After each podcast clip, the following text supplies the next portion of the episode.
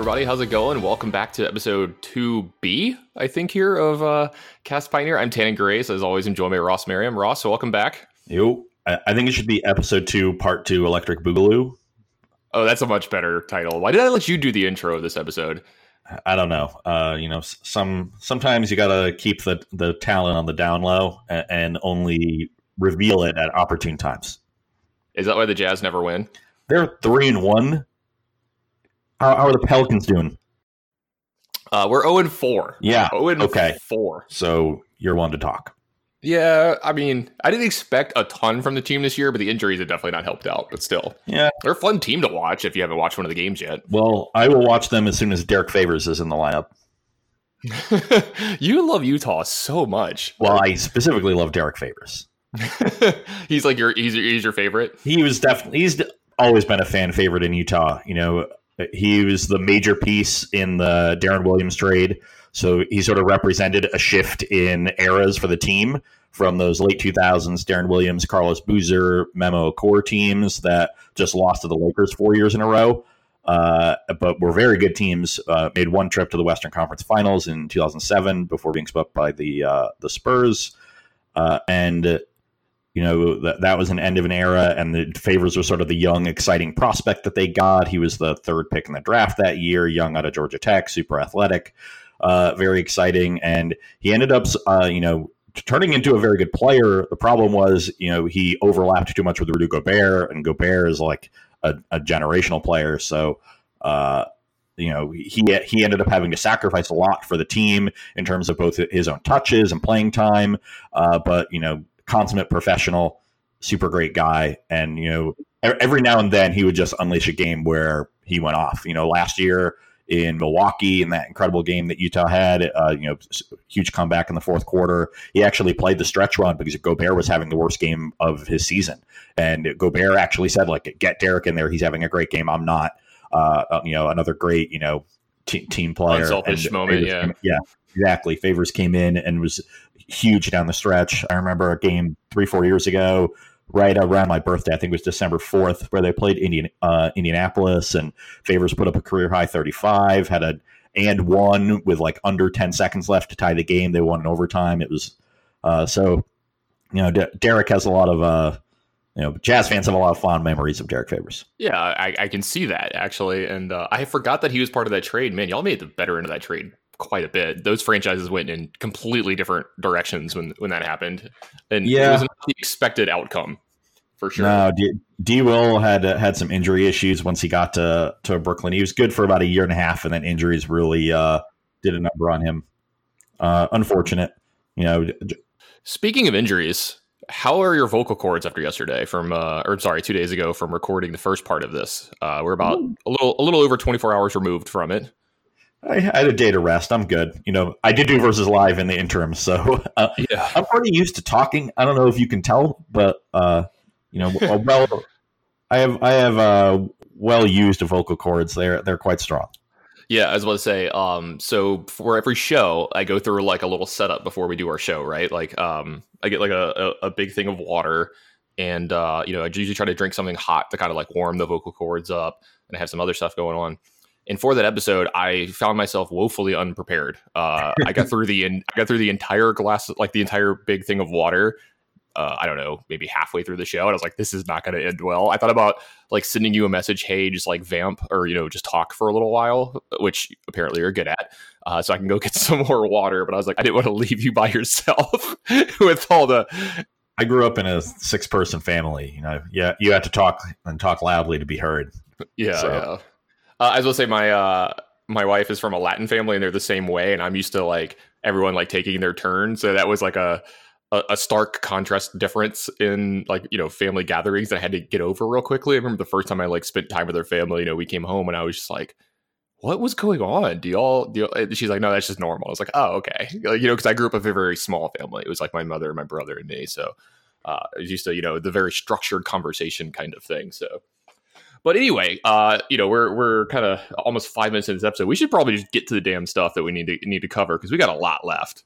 Yeah, you know, we, we promised y'all that we would get through every single list in the first deck dump that came out on Monday morning. We're through a little over a third of it at this point, but you know, as we get through, we, there's a lot more overlap. Things will go faster, so we're going to try to power through the remaining, you know, 85 decks that we've got. Uh, so yeah, we, I think it's a good idea to just get into it. Yeah. Uh, one thing though, I do want to make one point because you brought it up. Um, this was Ross's idea. I want to leave that out there. That we had the conversation. I was like, "Yeah, what do you want to do? Like, pick out you know like twenty to thirty good ones, and maybe talk about the different." And he's like, "No, we're doing all of them." And I was like, Ross, It'll only take like two hours, Tan. Yeah, yeah, he told me it would only take two hours. I was like, "You're you're way underselling it." All right. Anyway, so uh, we had just finished the Esper Spirits deck. Yeah. And we are moving on to Littlefield's 5 deck of what looks like to be mono white heroic. Uh, uh, this is a strategy you kind of like, right? I remember you playing one of uh, something like this on Versus Live. Yeah, I played a, a Boros Heroic deck yesterday on Versus Live. Uh, you should uh, check that out. That'll uh, be up on YouTube on Friday if you missed it live. Uh, this is a, a different take, actually, and an interesting take. This is a mono white build. Uh, so it's using some of the auras that I've seen in Azorius Shells, Cartouche Solidarity, Ethereal Armor, Gryff's Boon. but the real interesting part here is Phalanx Leader this is a white white one one and has heroic. So when it's targeted by a spell or ability you control, or a spell you control, uh, not ability, that would be way too good. Um, yeah. So whenever you cast a spell that targets Phalanx Leader, you put a uh, plus one plus one counter on each creature you control. So not just the heroic creature. The, the issue with Phalanx Leader, this was an excellent card in limited. Uh, you know, one of the premier uncommons in, in the Theros block, but in a constructed format, you know, the issue is that your heroic decks tend to be creature light for aggressive decks because you need to fit in a lot of spells to target them. So you, you end up playing the sort of protect the queen strategy where you you build one big threat and you make sure it lives with God's will, and Johnny's presence, you know, dive down if you're in blue, things like that. So Phalanx Leader ends up not generating a ton of value because you just don't go wide that often. But there are a couple cards in here that sort of bridge that gap that let you go wide while still having enough ways to target with the heroic strategy. And they are Cartouche of Solidarity and Launch the Fleet. You know, Cartouche of Solidarity being an aura that generates a token, that's already, you know, pulling double duty. It's generating a creature and targeting your heroic creatures. Uh, so that's a nice one. And then Launch the Fleet is the real big one. This is one white sorcery, has Strive uh, keyword from that block. So it costs one more for to cast for each target beyond the first. And it says until uh, end of turn, any number of target creatures each gain whenever this creature attacks. Put a one-one white soldier creature token onto the battlefield, tapped and attacking. So this card can target multiple heroic creatures, which is really nice. You get a ton of triggers uh, if you want to pay the extra mana. But they're also going to generate a lot of tokens when they attack, and then your Phalanx Leader is going to buff those tokens. And so you, really have the ability to play both sides. You can go tall, you can go wide. And sometimes, I mean, your best draws, you do both at the same time, and that's really tough to stop from uh, uh, the other side of the table. Yeah, yeah, I was to say I really liked this. They've also got uh, Myth Realized in their deck and Castle Ardenvale, just kind of extra hedges on just playing a few extra creatures. Because, like you said, if you've ever played against um, this kind of deck before, if you ever played against Heroic, it can play a lot like Infect does in Modern. If you haven't played against this kind of strategy, where you know they may draw one or two creatures and then that's it. So if you can get through one or two creatures, usually this deck is very easy to beat. That's the problem, though, is they protect their creatures really well. You know, you got cards like Gods Willing in here to help make sure they stay alive. But this one has a good chance of going tall and wide. So I kind of like the idea of like being able to switch roles if it needs to, or keep up with you know decks that can go wide themselves against you and overwhelm me. Because that was always a way to beat this deck. Is like yeah, they'd have like one big thing, but you could make you know seven creatures of your own and kind of yeah. overwhelm it. There is a, a downside here. You know, this list is not playing any removal in the main deck, so you're a straight non-interactive. Uh, aggressive deck, you're going to have to mulligan aggressively. Make sure you curve out early, uh, and things like the the copycat combo could be a problem. You know, even in the sideboard, there's no instant speed removal for Felidar Guardian. There's just some declaration in stones. You do have Authority of the Consuls as a singleton. That will, uh, you know, prevent the combo from doing anything relevant since you'll gain a life for each copy of the, the cat, and then it'll just deal the one damage back.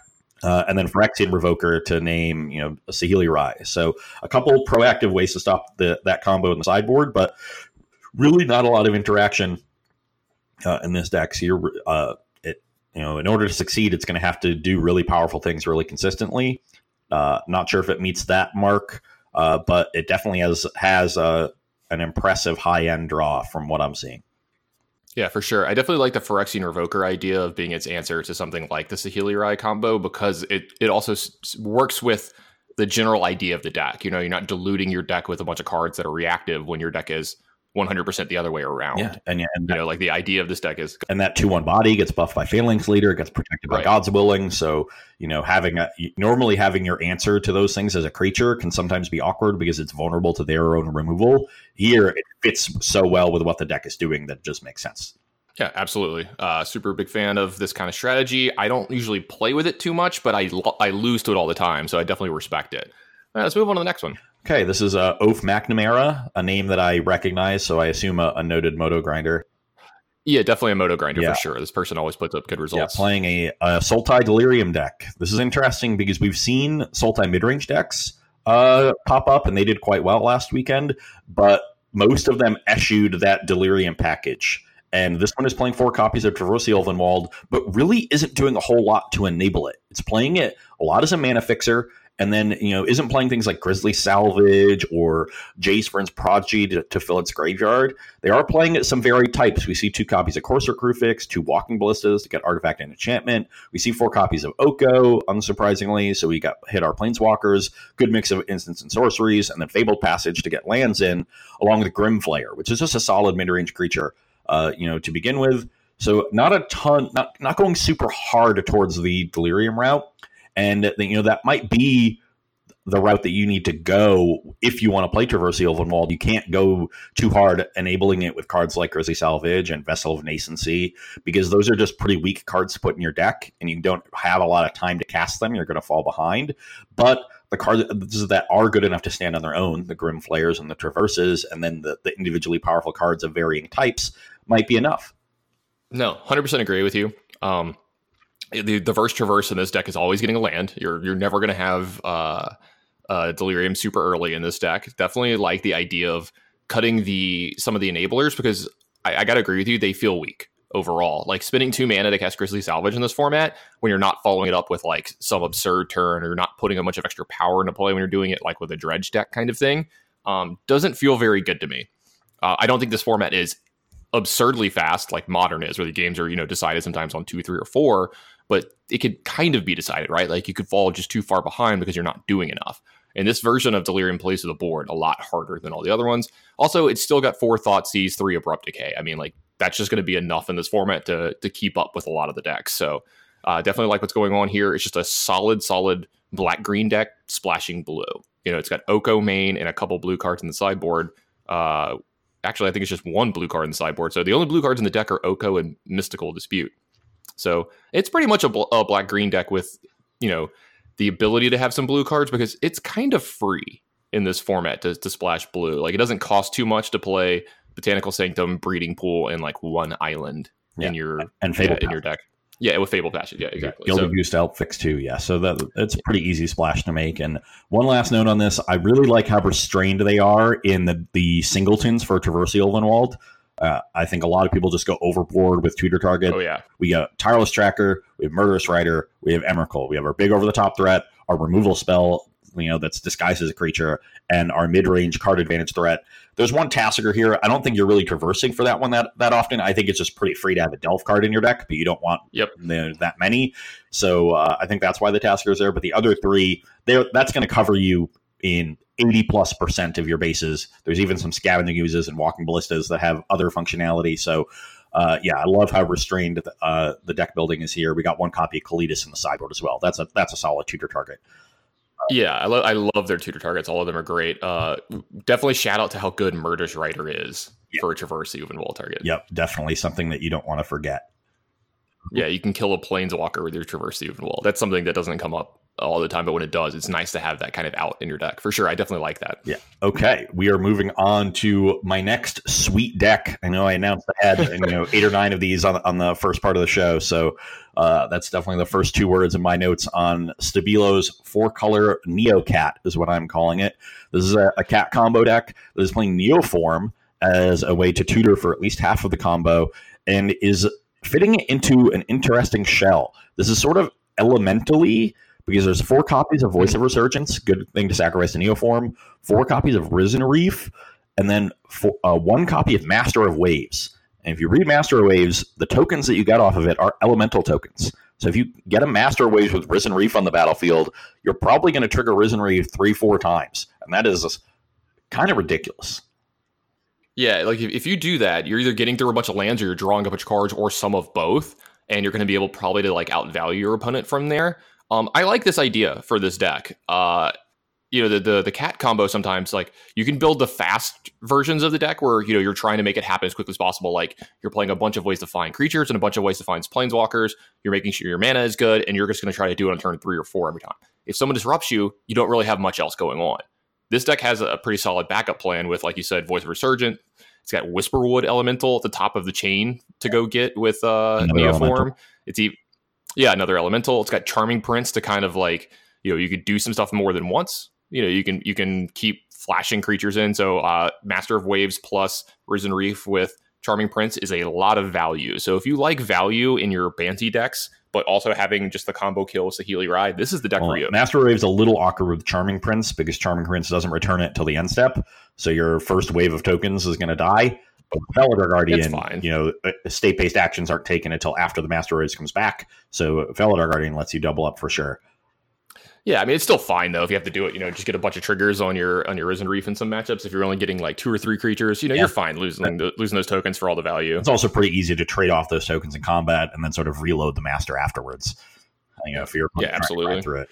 Uh, one thing I'm a little weirded out by is the choice of Arboreal Grazer. I think it's meant to combo better with Neoform. So, like, you get your land onto the battlefield, you get your acceleration, then you can Neoform it away without losing that. But in a 23 land deck, it's just so unreliable. I think a lot of the time you're going to cast this on turn one, and then you're going to miss a land drop in the next two turns, and it's not going to do a whole lot.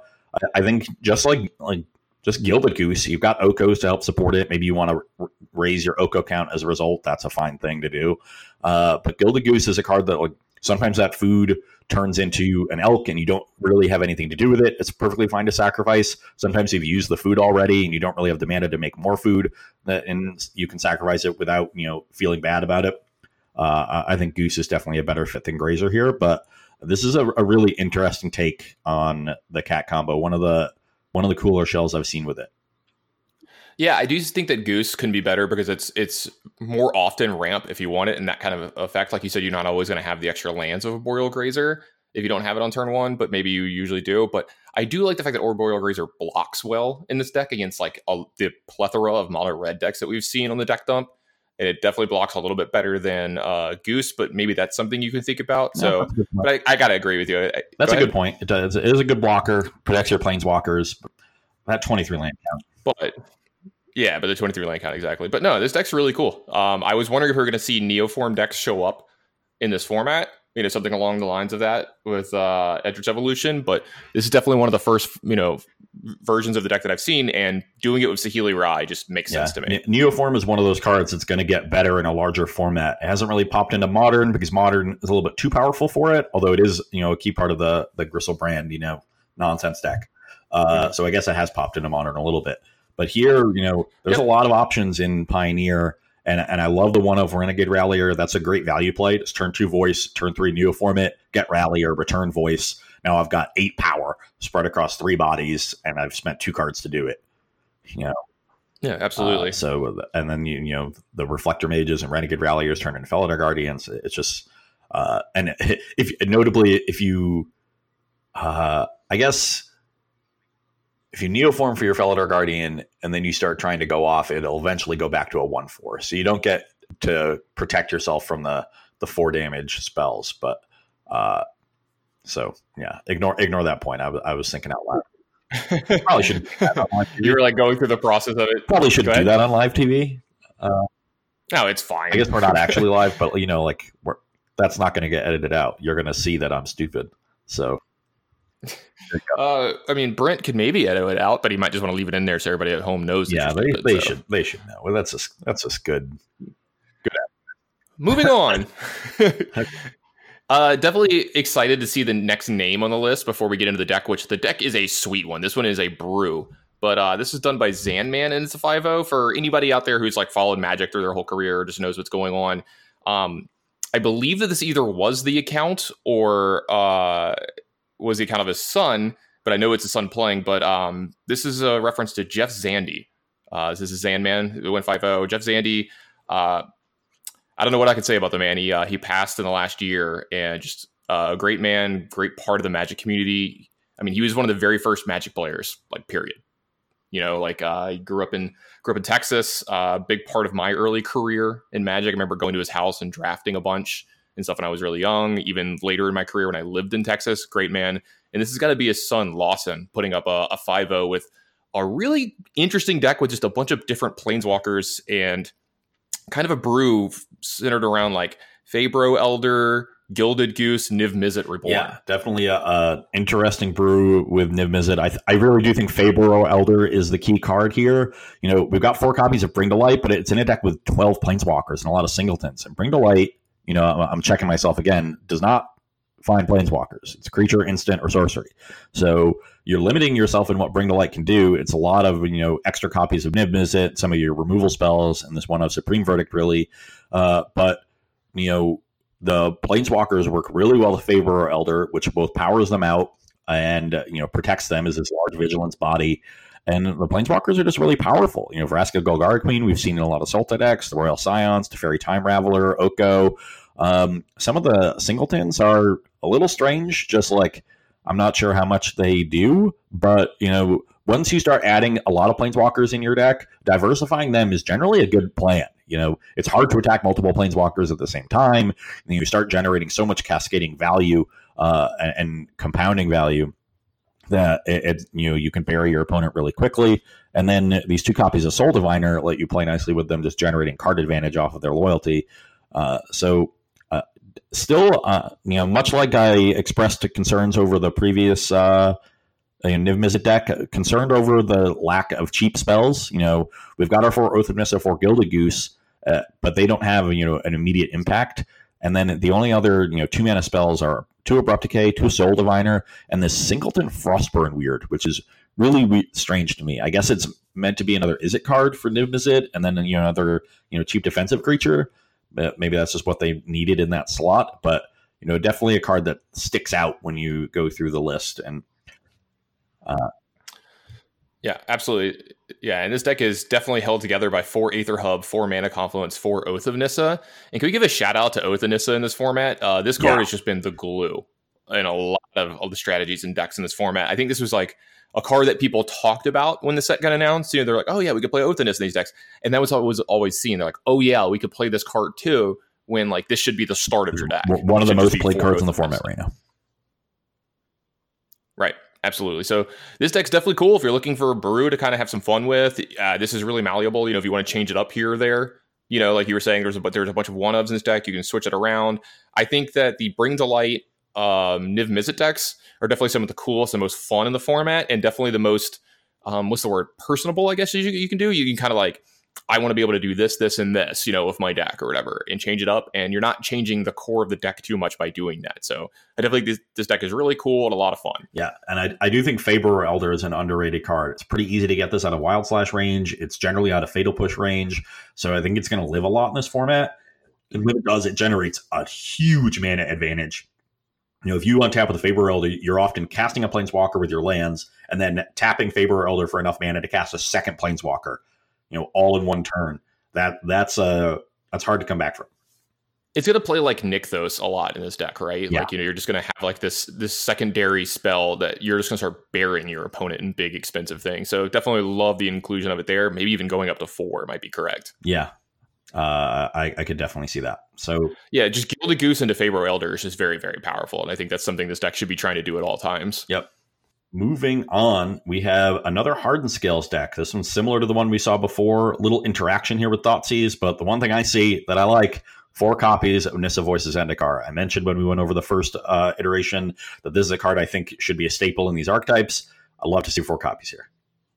Yeah, the thing I like about Nissa and you know playing as many copies of as possible is it allows you to be more aggressive with your creatures and getting them to the battlefield, right? Like you don't feel as bad about like casting Walking Ballista for one, casting Stonecoil Serpent for one, just getting things into play as quickly as possible. Hangerback Walker for one, because you're going to have Nissa behind it, adding plus one plus one counters. Uh, Nissa Voices Zendikar is a Planeswalker that costs one green green, has three loyalty. Its plus one puts a zero one green plant token under the battlefield. Uh, you know, just a body that you can start putting stuff onto. But it's minus two is where it really shines. It's minus two puts a plus one plus one counter on each creature that you control. And then has an ultimate of minus seven. You gain X life and draw X cards, or X is the number of lands you control. Not necessarily what this deck's trying to do. It wants to plus and minus every other turn, pretty much, and make sure that you're getting that huge overrun effect out of the card and like growing your entire team. You combine that with four uh, Winding Constrictors out of this deck, things can get out of hand real fast. Yeah, definitely. Um, I also like the three copies of Karn the Great Creator here. It's just another way to get a little bit more power, spread out your curve a little bit. And then you've got, you know, the, the nice copy of Walking Ballista in the sideboard you can grab. You've got a copy of Heart of Kiran as a standalone threat. You know, if, if your Karn is surviving, then Karn can pretty well crew the heart. We've got Pithing Needles we can find, which is a nice, you know, a shoehorned in way to answer the cat combo. This one of Verdurous Gearhulk is an over the top threat, you know, and then a Grafdigger's Cage to answer graveyard decks, and an Orbs of Warding against uh, against Burn to try to lock them out. So uh, I I think that's a, a neat addition to this deck. Uh, I think we kind of want to raise the land count if we're going up th- to threes and fours. Twenty seems a little uh, light to me uh, especially with the, the, many utility lands that this deck is playing. But definitely like these planeswalkers in this deck. I think it gives it sort of another angle and a way to generate value, even if your you know scales constrictor engine isn't humming. Yeah, absolutely. Also, the green black decks have good mana. So it's okay for you to play, you know, a double green spell in your deck that's trying to cast a lot of colorless cards, but also gets to have something like like there's Karn, Bastion, and Mutavault in this deck. You know, lands that don't tap for colored mana, which you have four Woodland Cemetery, four Overgrown Tomb, four Blooming Marsh, and these are generally going to come into play untapped if you like, you know, draw them in the right way. So at least for the first couple turns, you shouldn't be putting a land into play tapped for because I think the, the big point of this deck is you have to put a land into play tapped on turn four or five. It's not the end of the world. But if you have to do that on turns like one, two, or three, you probably should have maybe thought about mulliganing. Yeah, definitely. You definitely want to curve out with this deck. Yeah, I, I like this deck a lot. I think the addition of Karn the Great Creator was just very smart and very good. Okay, next up we have the zippiest bard uh, playing uh, an interesting mono black Eldrazi deck. Uh, you know, some odd numbers here in the removal, but that's fine. You're playing around with different removal spells, trying to figure out what works. I think that's a great way to do it in the early days of the format there are two notes I have for this deck. One is I think Gifted Aetherborn is an underrated card. You know, once again, like it's very, very good against the red decks. Uh, you know, and, and it's just a solid creature overall. So I like Gifted Aetherborn a lot. The card I don't like, and it, it's a, a unfortunate is a really big strike to this deck is a reality smasher. I think that card got a lot worse post Oko because Oko just goes up to six. And one of the benefits of Smasher is that it's so good at attacking planeswalkers. And the new breed of planeswalkers with their high loyalty, Smasher is kind of behind the curve in actually answering them. And that's a problem because it's always been Reality Smasher and Thought-Knot Seer that were the draw to playing Eldrazi in your deck and going through the, you know, uh, rigmarole of adding all these colorless lands. It's basically like adding another color, right? You need lands that add specifically colorless. So this is, might as well be a two color deck. And Matter Reshaper has never really been powerful enough to do it. You know, it comes in because it fits on the curve. There's four copies here, but the real draw has always been Thought-Knot Seer and Reality Smasher. And if one of those draws goes away, is Thought-Knot Seer enough of a draw to make me want to put all these lanes in my deck? I'm not sure, but you know how I feel about Matter Reshaper, right? Not a fan. Huge fan of Thought-Knot Seer, definitely a fan of Reality Smasher. There's only two here.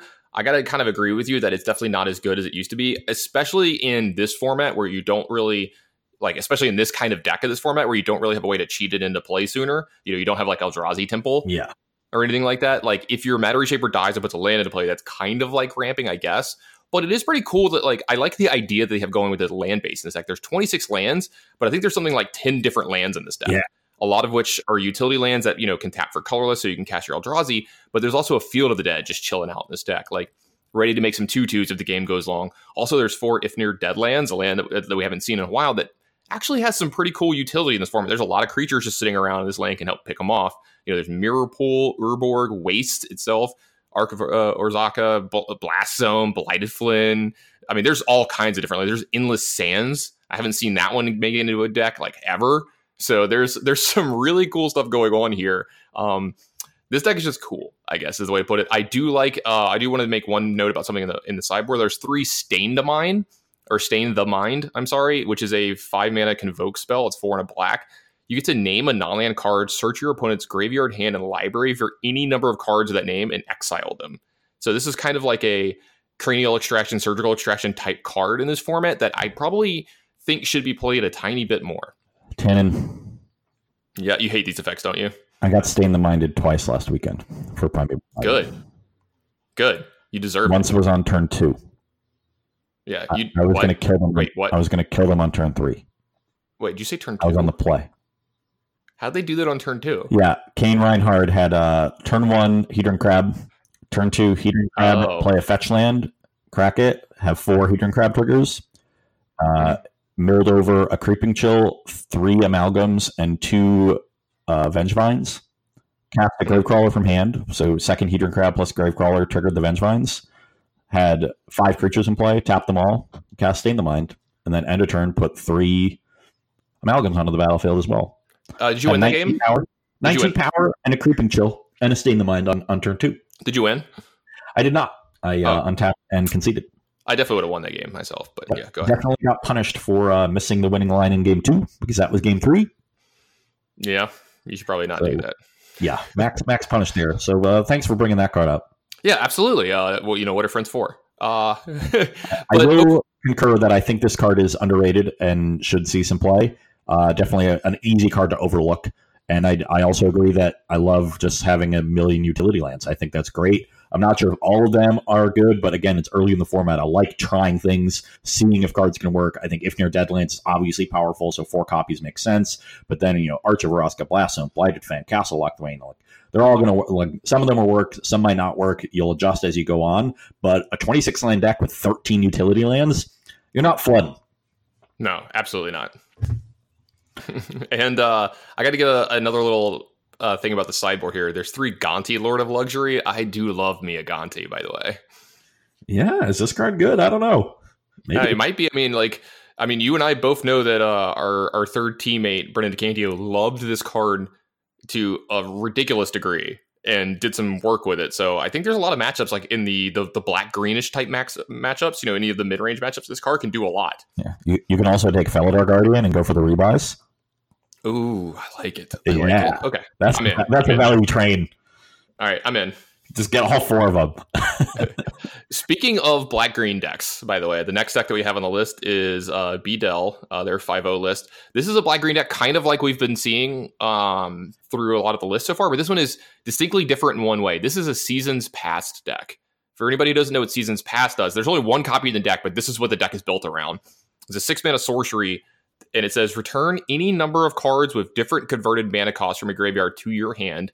Put Seasons Past on the bottom of its library. So you can technically never be decked if the game goes super long. Like you will not run out of cards before they do because Seasons Past goes to the bottom of your library. But this goes through the whole chain. You can get zeros with Fabled Passage. And if you have something like Walking Ballista in your, or if there's Hangerback Walker in the sideboard, you can get Hangerback Walker back all the way up through the list. You can get your ones with Thoughtseize, your two with some removal spells. You're looking at like Assassin's Trophy, Abrupt Decays, up to threes with something like there's Nissa Vastwood Seer in here, Tireless Tracker, and then you get, you know, that it goes on and on, all the way up to six, which I gotta believe is the reason why they're running a Vraska Relic Seeker is so they have a six mana card in their deck to get back just the, the full Monty with seasons past. yeah, no, the so that you can get up to seven cards then, just completely new hand, all spells. Uh, this was a deck that uh, emerged in the early days of um, it was Shadows over Innistrad Standard. Uh, this was one of the decks played at that Pro Tour. I believe it was Jon Finkel who made the top eight with it. Uh, basically, just a, a traditional rock mid-range deck, but it uses Seasons Past as its value uh, you know card, and it only needs to play the single copy because you have four copies of Dark Petition, three black black sorcery. Search your library for a card and put it into your hand, and then shuffle your library. But if you have spell mastery, you know, two or more instant or sorcery cards in your graveyard, you then add black, black, black to your mana pool. So you effectively get it for only two mana because you get three of it back on a rebate.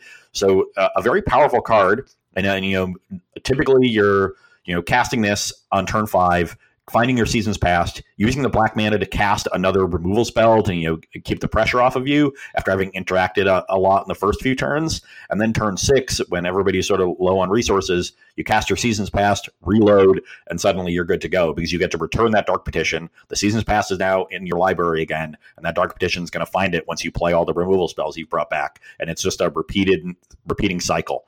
Um, uh, definitely a, an interesting card. Uh, you know, I think Dark Petition is powerful. This is a deck that faded pretty quickly in that standard format. Turned out to be you know a little slow, a little clunky, but in a larger format, you can actually you know have a higher density of really good removal of some cheaper spells, so that you don't fall behind as often. And then you can play some powerful you know silver bullets in the deck. We see the one of Murderous Rider. We see one of Crypt Incursion as a piece of graveyard hate. You can you, know, you can just find this off Dark Petition on turn five, cast it if you have Spell Mastery, and really put a hurting onto these graveyard decks, which aren't that fast. And we got our, our sweepers and Ritual Soot and Languish. I like those singletons, and then just a pile of really that really good Golgari removal. And then our creature suite is built to you know play well with that too. This is a deck that wants to make a lot of land drops. We've got Nissa Missive here and Tireless Tracker, great creatures. They got Kalitas Traitor of Ghet that plays super well with a heavy removal strategy. So I like the way this deck is built. I think it's you know interesting to go to uh, this kind of deck because it's not a deck that really succeeded in standard over the long term, but it is the kind of shell that gets better in a pioneer. So I'm I'm interested to see if this one has legs in the larger format. Uh, I'm super interested. I think it does. I'm going to sleeve this deck up. Like th- this is one of the you know like five to ten on here that I'm like I'm definitely going to play some de- some games with. I think Ritual of Soot is a card that's definitely been underlooked in this format as a black sweeper. A lot of people talked about Languish. Well, I think Ritual of Soot is actually better in a lot of spots. Like it can still kill some of the creatures that actually get out of Languish uh, size, like uh, Hydroid Krasis and stuff like that. Uh, so it still kills everything out of the the blue green uh, devotion deck as well. So also like there's a to the slaughter in the deck. I'm a huge fan of that. You mentioned Crypt Incursion. It's very good against the graveyard decks. It also can randomly win you a game against the red decks as well, because you're going to be trading off resources as quickly as possible and killing a lot of their creatures. And if you gain like six to nine life off this card, they're probably not winning. And you can find it off Dark Petition, like you were talking about earlier. Yeah, because, you, you, kill all their creatures on the first four turns. They've got you in burn range. They're like uh, either like I just need to untap and I've got you, or I just need to draw that one more burn spell and finish you off. And then you're like turn five, Dark Petition, gain nine. Okay, yeah, gain. Yeah, go. Good luck. yeah. And you could, yeah. And so, uh, yeah, I definitely like this deck a lot. Um, I'm definitely going to take this one, screenshot it, and send it to Brennan DeCandio and be like, here you go. Because he's going to love this deck. yeah. Like, so. Maybe if the deck is, it, you should play it first, actually. Okay. Yeah. If the deck is bad, you're just going to derail like a week of Brennan's life for no reason. So you, have got to do That's, the. That sounds great. You, have got to do the homework. You got to help him out, man. You know, no, that sounds great. Brennan, Brennan with Golgari midrange piles. It's like me with Izzet spells. You know, you you got to you got to you got to keep me away from them if they're not good enough. Okay, okay. I'll I'll think about it. Probably still to hope to derail his life, but we'll see. Okay. Uh, what with, with friends like these. Yeah, yeah, yeah. Okay, moving on. We have Sinistar 619, another Azorius control shell, but this one using Approach of the Second Sun uh, as, as, a yeah. primary win condition. We still see some copies of Dragonlord Ojutai and Torrential Gearhulk, so going pretty heavy on the big spells. You know, we got we also have a big Teferi and as two copies of Sphinx's Revelation, so I'm a little worried about the high curve, but you know. Uh, Approach of the Second Sun has some nice cards to play with it. There's a Singleton Fae of Wishes to get a copy of Approach out of your sideboard, if that's how you want to get it going. There's also four copies of Mystic Sanctuary. So once you cast the first copy, you know, if there's one in your graveyard, you know you can get it back with sanctuary and, and play it before you draw you know go through a million cards or whatever. I'm, I'm going to say this and this is not something i'm recommending with the deck but it's something you can do since you have four mystic sanctuary. You can cast approach of the second sun and counterspell it with your own Censor because there's two Censors in this deck and then mystic sanctuary back on top of your library. Because all all the, yeah the first time it, it, checks if you've cast the card not if not it's resolved. You won't get the seven life but you'll set yourself up yes that is definitely a pattern you you need to be aware of if you're playing this deck. Yeah, uh, there are two Torrential Gearhulks in this deck, like you said. I would like to see possibly if they could fit in Hieroglyphic Illumination in this deck. I talked to you a lot about this. Um, I think it's a really good card to have in your Gearhulk decks. It cycles early, it fuels dig through time, which you see in this deck as well, but it's also just a great card to flashback when you want to aggressively play a Gearhulk on turn six. You know, and just you know draw two cards along with it. We've seen a lot of stuff like that in the in the past. Um, there's three Azorius Charms in this deck too, card that like kind of slip through the cracks on a lot of people. This card is legal in this format. It does a lot of things. It draws a card in, in matchups where it's not really alive. Um, it has three modes you can choose one. It's creatures you control gain lifelink, draw a card, or put target attacking or blocking creature on top of its owner's library for one blue and one white. So early defensive spell, draws cards late when you need it to. You could also do some pretty cool stuff with it with like Dragonlord Ojutai or Torrential Gearhulk where you put gear, your own Gearhulk on top of your library at the end of combat after you've gotten an attack in, and then you can just opt into your Torrential Gearhulk and cast it again. Uh, late in the game, I used to do this a lot with Snapcaster Mage when those were in the same deck. So lots of cool little things you can do with this deck. So if you're gonna play this one, you definitely need to get some reps in and figure out all the little cool things that you do. Yeah. The one thing I'm worried about is three approach of the second sun of the main deck. I think I would maybe move that down and up my Fae of Wish, uh, Fae of Wishes count. Yeah, give yourself a little bit more versatility there. Uh, yeah, I, I, think so. You know, uh, the the way I'm looking at it, I, th- I don't think Torrential Gearhulk fits that well in this deck. We've got a lot of fat at the high end, and a lot of it is built towards agree. digging for approach and digging for that second copy. You know, Dragonlord Ojutai helps do that. The card advantage from like Narset does that. Dig through time gets you there immediately. Uh, so there's your reach sanitarium as well to help yeah, out. I just don't think you I don't think you need the Gearhulks on this deck. I think the land count's a little bit low, but I like how there are so many ways to build with approach in mind and really make sure that you're casting that second copy either the turn after or two, within two turns of uh, of the first copy. So yeah, you can't be casting Approach the Second Sun, putting it back on top of your library a few cards down, and then trying to naturally draw there. That's that's not the plan of the stack. You need to be getting through as quickly as possible. In fact, like if you know that you're casting Approach the Second Sun on, on turn seven and you have something like Opt or Censor in your hand, you should probably not be casting them before you cast your Approach the Second. You should probably be waiting till afterwards. Yeah, that makes sense. So uh, cool take on the Azorius deck. Definitely different from the lists we've seen, and goes to show you that the, the shell is pretty powerful. Yeah, absolutely. And speaking of shells that are pretty powerful that we've already seen, we see kind of the Nykthos uh, Million Forest Mono Green Devotion deck next from uh, Timmy Tron. Of course, someone with the Tron name is playing uh, the Mono Green Nykthos deck. Timmy Tron. Uh, that, that literally just describes this deck. Yeah. It's big creatures and lots of mana.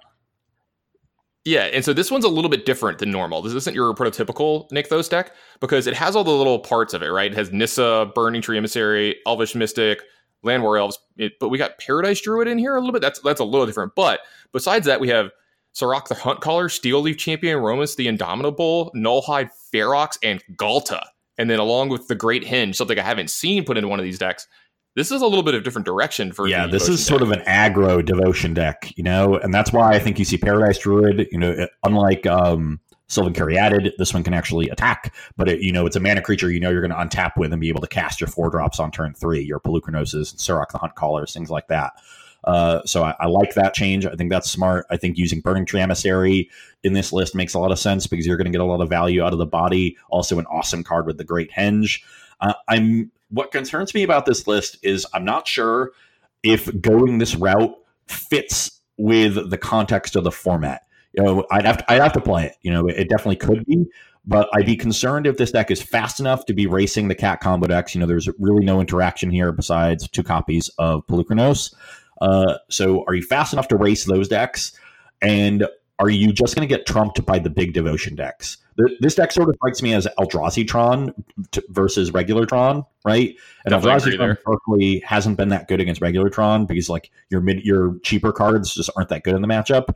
I think Karn the Great Creator might have helped you out there a little bit more recently, but I'm uh you know but still like you know that their Karn their big Karns and their O stones are going to be good uh, most of the time. The same is true for here. Like their their Polukranoses are probably going to make more mana than yours. Their you know Hydroid Krasis are might be even bigger than your creatures, other than maybe Ghalta. Uh, though you know I've I've cast a 24-24 Hydroid Krasis, so Ghalta needs some work. Uh, so I'm wondering how, like if you if you have the speed here. I like the inclusion as a result of Surrak the Hunt Caller. I think giving your Ghalta haste, giving your you know, your second big creature haste, really important for closing those games out. And sometimes with Nykthos, if you have enough mana out, you can go Surrak plus the Ghalta immediately uh, and you know, kill somebody, yeah. kill someone out of nowhere. So I like that aspect of the deck. I would have to see it in action before I be really sold on it, but it's definitely an interesting take, and I think it's a really good shell for the Great Henge, which is a powerful Magic card. Yeah, absolutely. And I got to say this: I like their sideboard a lot from from the little things that I don't like about their main deck, I think their sideboard is really good, especially the four feed the clan. So we're seeing that like yeah, mono red might be a problem, especially if they're killing your Llanowar Elves and stuff ahead of time. So they were saying, you know, I, am going to gain life because I'm going to win the long game. You see four Setessan tactics. this was secretly like one of the best sideboard cards when I played a lot of green red devotion. This can help out a lot with cat combo or other creature decks, just kind of keeping you up. Uh, it's also not even terrible in the mirrors matches where all you want to do is stop their mana generation. If you can kill like their Llanowar Elves on the play or whatever, this is a big play. Yeah, I think and then there's three in those matchups. Yeah, and then there's three Mistcutter Hydra as well in the sideboard. So the matchups where someone's going to be having a lot of counter spells. Go, let's let's let's be real. There's a lot of hands where you have a ton of mana and one big payoff, and if they stop it, you kind of just sit there, you know, not doing anything. Mistcutter Hydra can't be countered. It's got haste and protection from blue, so it could also finish off a lot of those planeswalkers as well, really fast and easy. So definitely like the uh, the sideboard uh, changes in this deck too. So yeah, uh, I did like your analogy of it. It does feel like Eldrazi Tron in a format where Tron exists, though. Yep. Uh, you know, but uh, an interesting take. I'm, yeah, I, would have to see it in action first. Yeah, for sure. Okay. Uh, next deck, another sweet one. Uh, though I do not have them. This, this is not specifically a sweet deck, but I, I do think it is pretty sweet. It is Yuka 42's uh, Bant Field of the Dead deck, notably eschewing Scapeshift. We're not going for that one-two combo. You don't see any Teferis. This is really just a ramp deck, but there's four copies of Hour of Promise, which I think is excellent you know, great follow up to Supreme Verdict. You wipe their board, then you hour, get, you know, Field of the Dead and something else if you need the different types, or just double Field of the Dead uh, if you have six lands already, and make some zombies and get that engine online immediately. Um, and then four copies of Sphinx's Revelation. You know, in a 30 land deck, Revelation is going to put in some work. Yeah, I mean, like how how often have you played a deck like this? Like, have you played Bant Ramp in Standard, where you know, you have all these ramp spells early. You maybe get a Field of the Dead going, and you're making a two-two, but then you have like eight mana and nothing to do with it, right? Yeah, like you just you just ha- and it'll be like turn four, and you have eight lands in play or something like that. And you're like, well, I'm not really doing a whole lot. Hour Promise does help kind of fix that. You know, you can go get uh, a couple deserts and make some two-twos while your Field of the Dead is also making two-twos. So you'll kind of get the ground gummed up, but there's definitely some matchups where that's not good enough. And something like Sphinx Revelation is going to help, you know, break through that by just refilling your hand. Yeah. It's kind of like when you're playing the the green devotion decks and you play the blue version for Hydroid Krasis, that's what that's what Sphinx Revelation is for, for this. Deck. Yeah, and these lists have in standard have played Hydroid Krasis before. Revelation, you know, it doesn't make that body, but it's significantly better at giving you that life buffer and making sure you have a ton of cards in your hand to keep fueling Field of the Dead. So there there's some advantages there uh, to the older card, and because you have that, you know. St- strong card draw power. I love the inclusion of all of these. I can make extra land drops cards. You know, you have 30 lands. You're going to have extra lands in your hand. You're drawing extra cards. So four growth spiral, four arboreal grazer, give you some nice defense against, uh, you know, aggressive decks. We got four elvish rejuvenator to find extra lands, and then our one disenchant effect in the main is a broken bond. You know, a sorcery speed disenchant that just says you can also put a land from your hand onto the battlefield. So, you know, uh, we're really going heavy on that ramp theme, but we're doing it, I think, in the right way, as opposed to playing things like absolutely. I don't know exactly what kind of rampant growth effects are available in the format, but as opposed to playing something like Farseek, Farseek definitely is. You know, Farseek is an awkward one with all their singleton lands, but I'm sure there's plenty of, of ways to find it you're doing you're getting the lands out of your hand because you know you're going to have them. And these cards have a lot of other functionality. Growth spiral cantrips. Arboreal grazer blocks early. Broken bond with a disenchant so you're getting your functionality in instead of playing ramp spells that basically just act as lands because you already have 30 of them. So you need to use the rest of your deck to you know actually interact as much as you can yeah, before we move on, the only rampant growth effects in the format are the bad ones. It's like into the wake or whatever it's called, the one where you have to have a waste in play, and then like the the dinosaur yeah. one. I would say it's all the check ones. You know, none of the just pure actual rampant growth, like two mana. Like uh I was gonna say, uh what's it called? Uh growth spiral is like the closest thing we have to it in the format. So yeah, definitely like the build of this deck. Uh don't really have much else to say, but it's cool. Uh, a couple of the other singleton lands you get to add because they're they're legal in this format when they weren't in standard when this deck was really big in like lumbering falls, scavenger grounds. So you get a couple like utility lands main. Like you can go get scavenger grounds with um Hour Promise, make two twos, and then be able to kill their graveyard the next turn, maybe if they're you know graveyard centric deck. So definitely a cool idea here for sure. Okay. Uh, next one up, we have Ictomo. 912. Yeah, I have no idea. I'm going this. with Ictomo. So this is a Golgari dredge deck, essentially. You know, we're using Grizzly Salvage, Once Upon a Time, Stitcher Supplier, and Satyr Wayfinder to fill our graveyard. We've got, you know, some good uh, recursive threats in Narcomoeba and Prized Amalgam and Scrap Heap Scrounger. And then, uh, you know, the card I like the most in this deck is Smuggler's Copter. You know, it turns your early enabler, Satyr Wayfinder, and Stitcher Supplier into real threats by letting them crew the copter, and then gets these cards that you want in your graveyard from your hand in your graveyard, which is a big problem for these decks. You know, it doesn't quite work with Creeping Chill, but getting your Amalgams and your Scroungers in your graveyard while digging through your deck for more gas, really great. So I think Copter fits really well in these decks. We've seen it a lot. Uh, we, we're following your rule here with four copies of Once Upon a Time in our creature deck with forests. So that's nice. I have to say, I played a version of this deck at the BCW Challenge event last Friday. Mine was a Sultai list that was playing Haunted Dead and Elder Deep Fiend as well to give you some sort of like sort of an over the top plan. You know, once you recur the creatures, you kind of need to end the game, and they can be a little slow at doing this because we're not filling our graveyard quite as quickly as you know Modern Dredge uh, or Crabvine decks like that. So you know, Elder Deep Fiend sort of acts as that time walk, uh, and what you know. Uh, yeah, you can pretty easily dig for it. That list was playing um, the grapple with the past to recur them, so you could set that up. I found the deck pretty inconsistent. You know, my, my, list didn't have Once Upon a Time, and I was playing a third color and a little bit of an extra piece. So I think this deck's going to be a little bit better at being consistent if it's a little bit less powerful. But when your draws come together, this deck does a lot of work. Like it looks really good. Like it's high end draws. Yeah, absolutely. I do like the inclusion of Lotleth Troll as well as like the, you know the second version of Smuggler's Copter. While it doesn't do exactly the same thing, it does help put you know things like Prized Amalgam into your graveyard and Scrap Heap Scrounger into your graveyard to give you a little extra value and stuff there. Uh, a card that gets a little underrated, but you got to remember this card is legal in this format, and I think this card is actually really good. So super excited to see decks like this. Uh, not really my speed. I would play this deck, but I'm going to lose this one a lot. I know that for sure. I've, I've played against it, and it is like when it does its thing, it's impressive. Yeah, uh, it's just a question of finding the build that I think that's most consistent, and this right. does you know a lot of good things towards that end.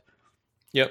And uh, moving on, we're going to be going on to another mono green devotion deck with Medvedev. I think is how you how you pronounce his name. Medvedev. Um, yeah, Medvedev. So this one is pretty much everything we've been saying about all the other mono green decks, except this one's got one big difference in the main deck. Four Ulamog, Ross. Along with Karametra's Acolyte. Yeah, I think, I think you might have missed something. Karametra's Acolyte is the card that stands out to me.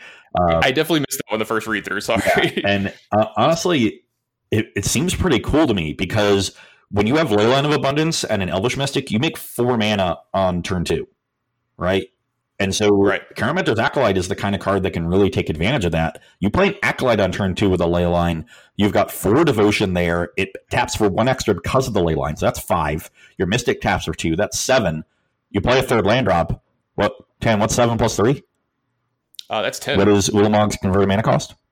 That would also be 10. Oh, so you're telling me they figured out this really neat curve that just casts turn three Ulamog the Ceaseless Hunger?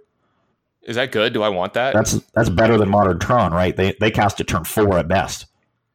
Yeah, exactly. No, this is definitely really, really good. The more I think about it, also big thing to talk about here. So, Karametra's Acolyte, like you said, it's a, it's a four drop that you it, it taps to add green into the devotion that you have. Like it doesn't say that on the card, but it, it adds green to your mana pool for each devotion to green that you have. It does say it. I'm yeah. sorry, I, I literally. But uh, come on.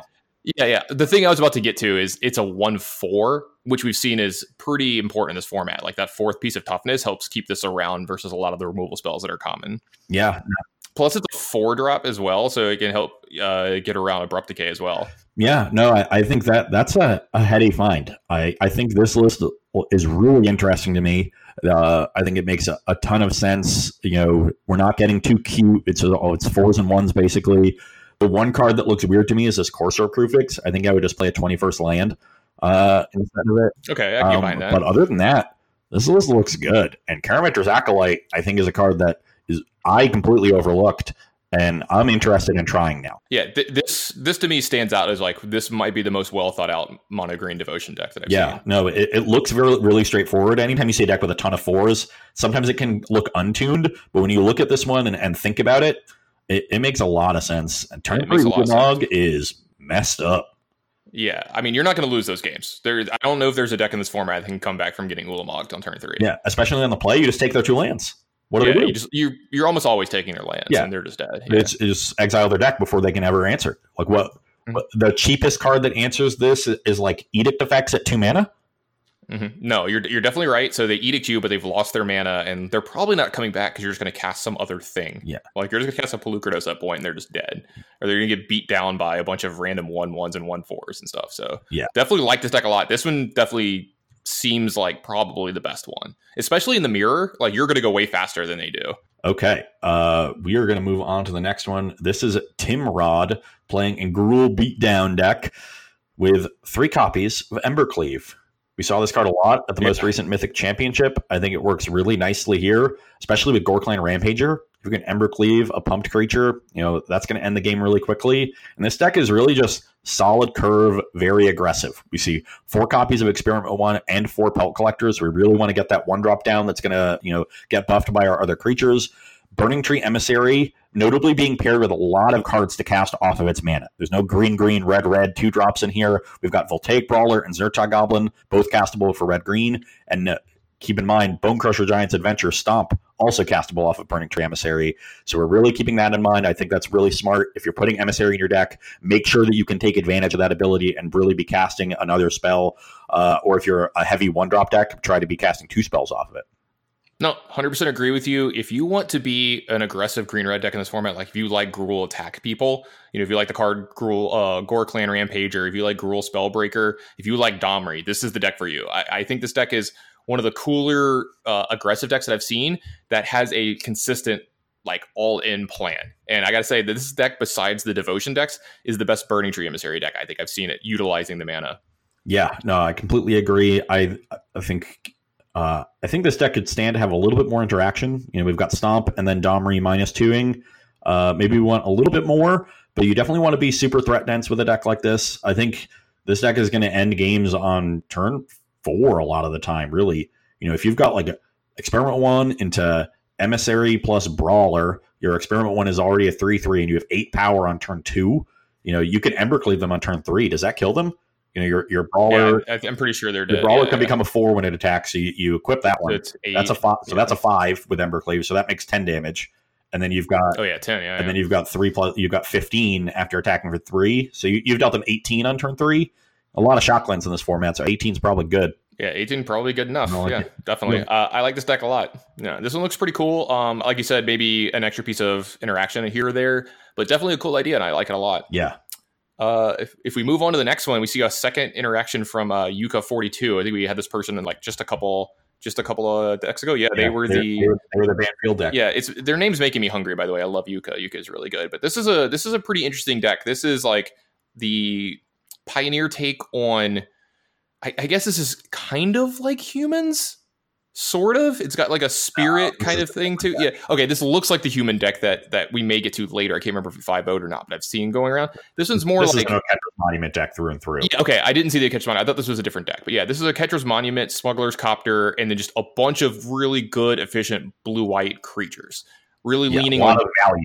Yeah, leaning on Charming Prince here, Knight of the White Orchid, Militia Bugler showing up with a lot of value here. Can find every creature in the deck. Uh, definitely cool in here. You're seeing Bygone Bishop, something we mentioned in the last cast that hadn't really been uh, been explored too much in this format. You have four spell quellers, I mean three spell quellers, some Thraben inspectors. This is just your typical like aggressive, disruptive creature deck that you've seen kind of like like the human decks in modern. Yeah, no, I'm so uh, a, card like Oketra's Monument. It, it's a powerful magic card. You know, we, we we saw it show up in standard and do pretty well uh, for at least a brief period.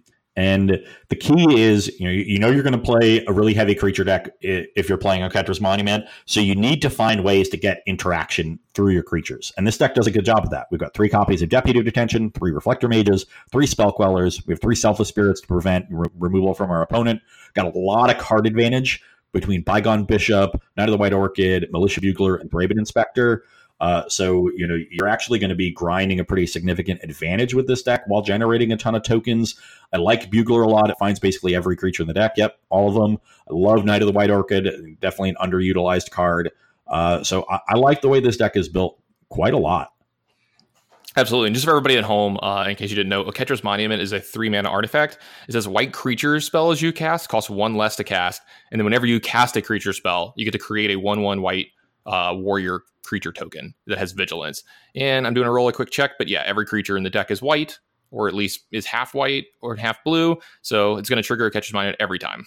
Yep. Uh, one thing that worries me about this deck, and once again, uh, I keep bringing up cat combo, but it's such an important part of the format right now.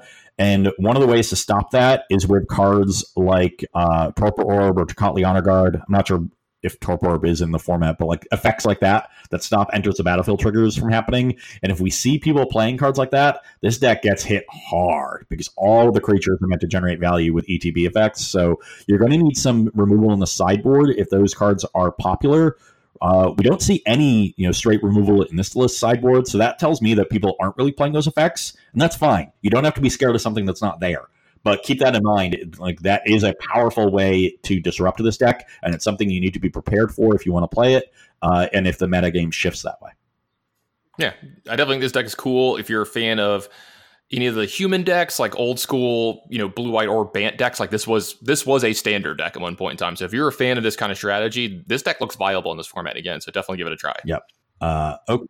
Next up, Chubby Rain playing what I have labeled as four color delirium. And we we saw a Sultai list earlier that we said wasn't trying that hard to enable delirium.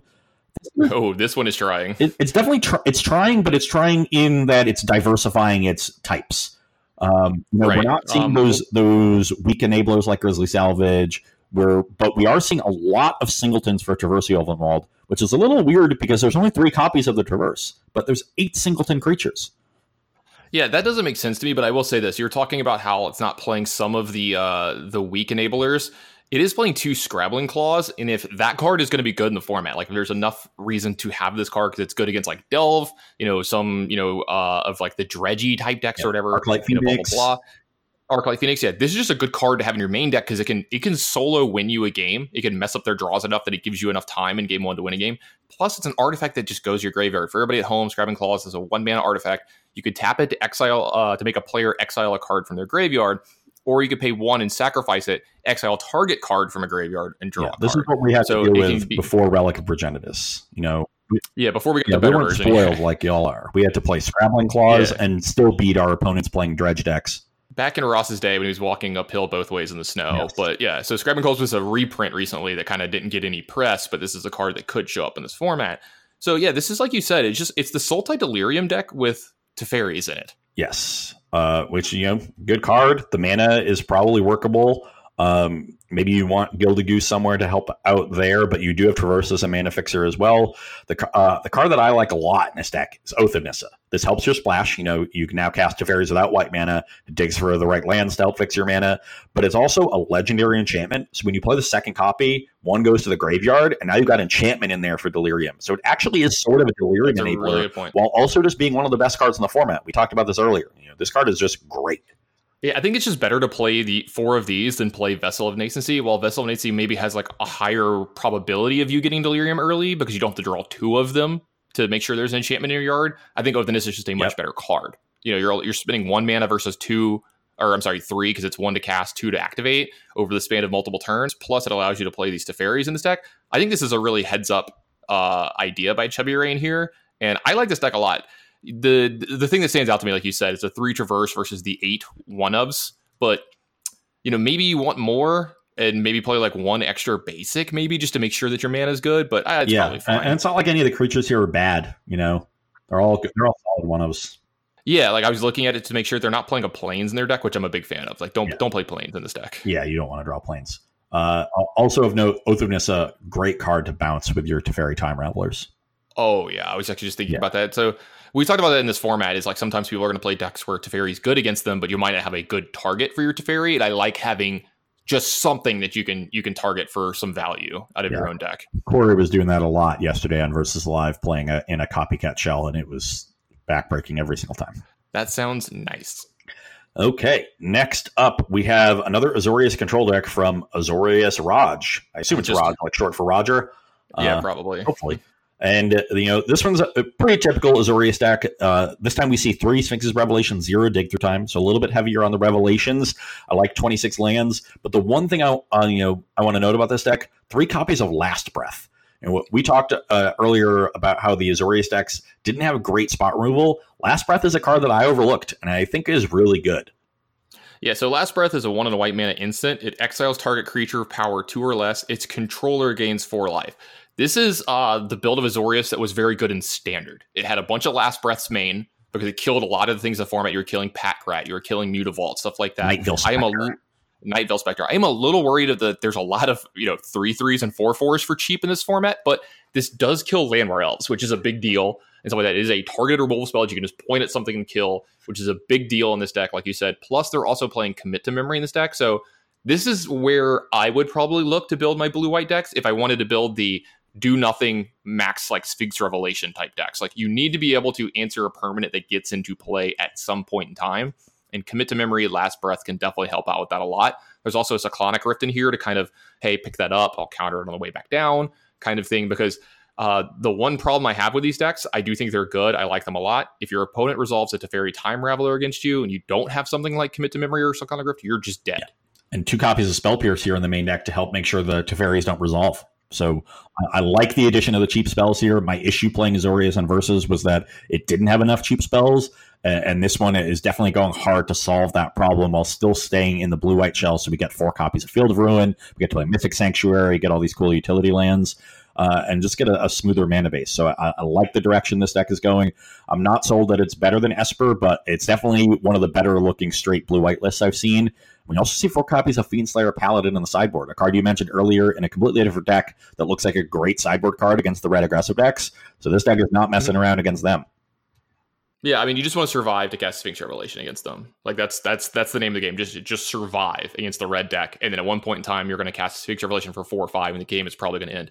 I'm gonna go on a rant for like half a second. So when you're building your blue white decks, and you and you want to do it with Sphinx Revelation instead of something like Dig Through Time and Torrential Gearhulk, you need to trade cards as quickly as possible in the early game. You need stuff like there's four Azorius Charm in this deck, there's three Last Breath, there's two uh, Spell Pierce, stuff like that. You need to put cards into your graveyard, and it's not because of delving. You need to actually get through things as quickly as possible because you need to make sure you live. And so you want to fill your deck up with a lot of these cheap interaction spells, like we've seen this person do.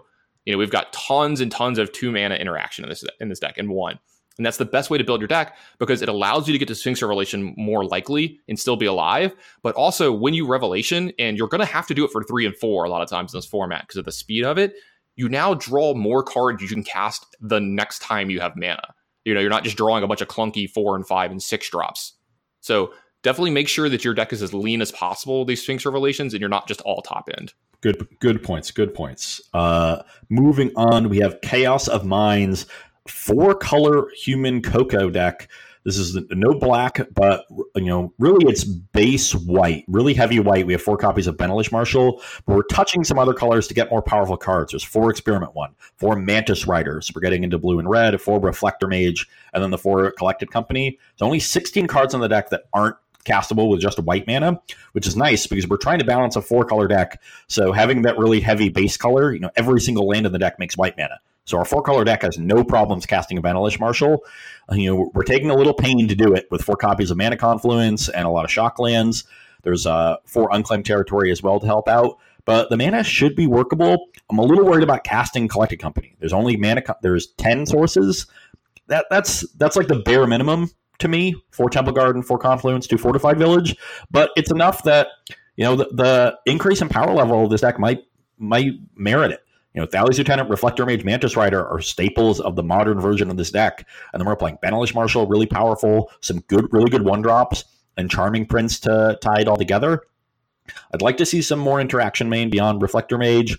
Uh, I'm not sure how good Smuggler's Copter is in this deck. Card that I think is really good, but Thraben Inspector and maybe a freshly cast Lieutenant are about the only good creatures at crewing it.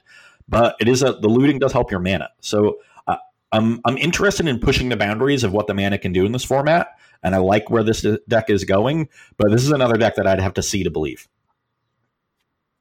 Uh, see, like I'm, I'm glad that you brought up all those points because if I remember right, I think Todd Anderson streamed this entire like this this exact list uh, the other day, and I was watching him stream it. And if I remember right, when he was done with it, he he actually cut Smuggler's Copter. Like he's just like it just didn't do enough. It wasn't good enough in the deck. You could probably use some more interaction in its slot. Though what he was doing seemed pretty powerful. Like I watched him beat uh, you know a bunch of different decks in the format from like you know uh, the other creature decks all the way up to the devotion type decks because you know if you get a reflector mage at the right point that can be good enough to just to give you enough time to kind of like cross the finish line here. Um, you do every now and then run into problems with either getting three lands into play or having a green source, like you said, to cast Collected Company. Other than that, I like the deck a lot. Um, I think I would maybe fit a Deputy of Detention or two in the main, just just in case. Like you know, you want some form of interaction, but it doesn't attack very well in this in this deck. Is trying to finish the game as quickly as possible. Yeah, so. I, I, think something like that, or Deck and Stone, or Dromoka's Command. Command's probably too hard to cast, but Deck, Deck and Stone is, is a nice, easy one to cast. Clears away a lot of things. So just a little bit of interaction. But yeah, I agree. I think what this deck is doing is powerful, and the mana looks workable to me. Yeah. So um, when we were first looking at uh, Pioneer decks, and I was like getting excited, I was I had dinner with uh, Jonathan Job and Brian Basoko last night, and he was like looking through some decks and asking me, you know, what I liked, what I didn't like, et cetera, et cetera. He got to this deck, like sat up really quickly in his chair, showed it to me. He goes like, "We're back, boys!" And he was just super excited that that humans was playable. Uh, for those of you who don't know, Brian Basoko has two trophies from uh, the SCG tour with humans, so he's a big fan of the uh, of the strategy. He, he, likes to call himself the champion of the parish, being from well, he actually is the in Louisiana yeah, he's, he's from he's from my neck of the woods. He's definitely actually the champion of the parish. So okay, uh, next one up we have TSP Jendrik playing an interesting Azorius list. You know, a lot of similar cards that we've seen, but this list incorporating an interesting combo that you actually brought up to me last week. Yeah, I'm I'm a big fan of this kind of strategy, especially in formats like this, um, when people don't know that it's coming. There's four Quicken in this deck. And for people who don't know what that card does, it's a one blue instant. It says the next sorcery you cast this turn can be cast as if it had flash, draw a card. Now you might be asking, like, why are we playing that card? You know, it's a one blue mana card. Yeah, it does cycle, which is nice. You know, you can draw an extra card early, something like that. But doesn't, you know, Teferi kind of do the same thing? And it's like something that you you get a card for. The real reason is because besides the fact that you're playing Quicken, you look at the sorceries that you're you're quickening in this deck. There's three Supreme Verdicts and three Hour of Revelation. Hour of Revelation is a three white white white sorcery that destroys all non-land permanents. Also, it costs three less if there's ten or more non-basic land, uh, non-land permanents on the on the field. Uh, not always going to happen. That's not going to happen too much with you still being alive. But the thing is, if you cast this at instant speed against a lot of decks, they're going to die. And you know you're casting Supreme Verdict in their combat step, they're going to die. And so, like, this is a big kind of step forward with this deck. I like this. I like the quicken aspect a lot. It gives you an angle of attack. They always have to respect it once they know it's there. And I just like this a lot. It kind of frees up your mana quite a bit. You get to just traditionally play the draw go deck. Yeah, uh, I'm a little concerned about using Castle Ardenvale as the only win condition, along with Nexus of Fate. Uh, but if you're trying to play a super long game, Nexus might just you know win it by itself. At which case, like Castle is enough. Uh, I'd like to maybe see like one Torrential Gearhulk uh, just to help close games out. But I thought the same thing when I saw this deck. Yeah, but otherwise, I'm pretty cool with what's going on here. Uh, yeah, another deck using Last Breath. We see two of those main. Another deck with Disallow in it too. I've talked a lot about Disallow in this format. Um, a card that can really wreck this deck is just the eventuality of a deck having Emrakul in it, because it's not something you can ever do about it. It's a, it's a cast trigger, and Disallow is something that allows you to, uh, you know, stop the cast trigger. It comes into play, and you can like Supreme Verdict away you know you can do something to take care of it once it's in play so. In general i am not a fan of disallow. I think absorb and dissipate are both better but in a deck that is playing like super long like this one is then you really want that extra versatility because there are you know planeswalker ultimates or you know, you know things like Emrakul triggers things like that that you just want to answer uh, and, so I'm a fan of it here, but for very specific reasons. In general, I, I would favor absorb. What's what's the name of the artifact? I just blanked on. It's the one mana artifact that lets you shuffle your graveyard and library together. Elixir of Immortality. Yeah, so this deck usually played an Elixir of Immortality in the past. I was a big fan of that strategy. I liked that deck a lot. Uh, you're seeing Nexus of Fate kind of fill that role here while also being a actual win condition as well with it. So that's a pretty interesting um, like move forward that I've seen with this deck. Like a lot of people probably you know thought of that deck and it from standard and then they were like well isn't nexus of fate honestly kind of better in a lot of ways? And maybe it is. It might just be enough with the castle just to kill them. Yeah. I mean you can get you can get to the bottom of your deck real easily with this deck and make nexus of fate pretty much be the last card and just take all the turns for the rest of the game. Yeah i, I can buy that that's something you can do but i think there's a lot of value in the one torrential gearhulk uh, i know no, i agree. so uh, just small little edits but I, uh, again another look these Azorius decks are pretty varied. I'm surprised. Yeah, absolutely. Like if this was the traditional deck dump where they weren't just giving you everything, we could have made uh you could have maybe seen all of them anyway because they have enough different cards between the uh, between the decks. So very excuse me, very interesting to see all the different ways they've taken it. this is this is the way that I this is closer to how I would have built the deck if if I was going into it. You're seeing four Glimmer of Genius as well in this deck, so they're they're really selling the I want to say you know play a land and say go. Um, 26 lands. Traditionally, decks like this play 27 or 28 in the past. 26 might be enough since you have Censor and four Quicken, and I can definitely buy that because the first Quicken almost always just gets cycled in a deck like this. So uh, definitely like this build a lot. Definitely going to give this one a try. Okay. Moving on, we have Dank Confidant playing a green blue or Simic Devotion strategy. This one a little bit more mid range or aggressive, uh, not as much over the top. We do see the four copies of Hydroid Krasis, but there's no like Walking Ballista, there's no Ulamog. We're staying in the mid range with four copies of Oko, four Courser of Kruphix, four Questing Beast. I like Questing Beast a lot. Uh, I generally sideboard it in my devotion decks, but in this build, it is trying to just be a little bit more aggressive with the capability of going over the top with Nissa Hydroid Krasis, Uh, I think Questing Beast makes a great main deck addition. I think the real gain here um, would, is actually a card I don't see, and I expected to see it. I don't see any copies of Gilded Goose as a mana creature. I do see two Sylvan Caryatid. I think once you have four Oko in your deck, Gilded Goose is just super valuable, and have this deck will play as many one mana you know mana creatures as it can get. So I would like to see Gilded Goose over Sylvan Caryatid, and maybe you know even go up to four of them or cut a land, something like that. Um, but this strikes me as someone who was you know noticed or was worried about people preparing for the devotion decks and saying, you know, I don't want to go like all in with Leyline when people are going to be prepared and killing my mana creatures. Instead, I'm just going to play powerful, you know, mid range threats that I can ramp into and just enough high end that I still have that capability of going over the top. Uh, it's not a bad place to be when people are prepared for the devotion decks. I think it, people are unprepared, you really want the extra power, but this deck is going to be a lot more consistent and a lot more resilient to removal. Yeah, uh, definitely a big fan of Chad Harney's. I'm pretty sure this is Chad ah. Harney. And uh, I, I like what he does. I like the way he builds his decks. Very smart player, uh, very good at Magic as well. He's definitely following the rule of you know for Once Upon a Time because my deck has forest and creatures in it. So definitely a huge fan of that. Uh, I definitely want to ask him though. You know, why no Gilded Goose? Maybe he just like couldn't fit it, or he just liked uh, this version of it a little bit better. Yeah, if you're playing Devotion and uh, you know you found that your opponents are just killing all your stuff, and that's a problem, you know, look towards this list. I think this is a good juke uh, if you still want to play those heavy mana creatures, Hydroid Krasis style. Yep. If we look at the next deck, this is a deck that uh, gets the juices flowing for Ross Merriam, I'm sure. Mr. Worldwaker 2 here uh, Mr. or Mrs. Sorry, but uh, this is a elves deck, like just actual factual elves with a little bit of ramp into it. You're looking at green black here. It's got Leyline of Abundance to go with all the the early uh, elves that generate mana, including this one gets to play uh, what is it, 12 one drops that, that make mana with Gnarlroot Trapper. Uh, being another one drop that that produces mana, you're looking at Paradise Druid, you know, just all kinds of stuff like that. Um, we are looking at Shaman of the Pack to kind of make sure you tie it all together and have ways to win. But it also has a big uh, end game with End-Raze Forerunners as well. Yeah, this deck is definitely trying to get to that End-Raze Forerunners. Uh, you know, Leyline of Abundance with all these mana creatures can help you ramp quite a bit. We draw a bunch of cards with Beast Whisperer and the Great Henge. Uh, my critique of the deck is I don't like Chord of Calling these decks. I think Finale of Devastation would be better because Finale, you know, not only can find End-Raze Forerunners, but you can just cast it for X equals 10 and win that way. Uh, and I think it's a little bit better, you know, at lower mana cost than Chord as well. So I would prefer Finale in that spot. Um, but otherwise, this is another. This is sort of like a, this is a Green Devotion deck, really. You know, we're playing Nykthos not in super high numbers, but you know, it's another way to take the mana creatures plus Leyline of Abundance shell. Uh, you know, a little bit more aggressive. We got the tribal synergies, but it, it's definitely a cool way to do it. Uh, I just think uh, Finale Devastation fits better.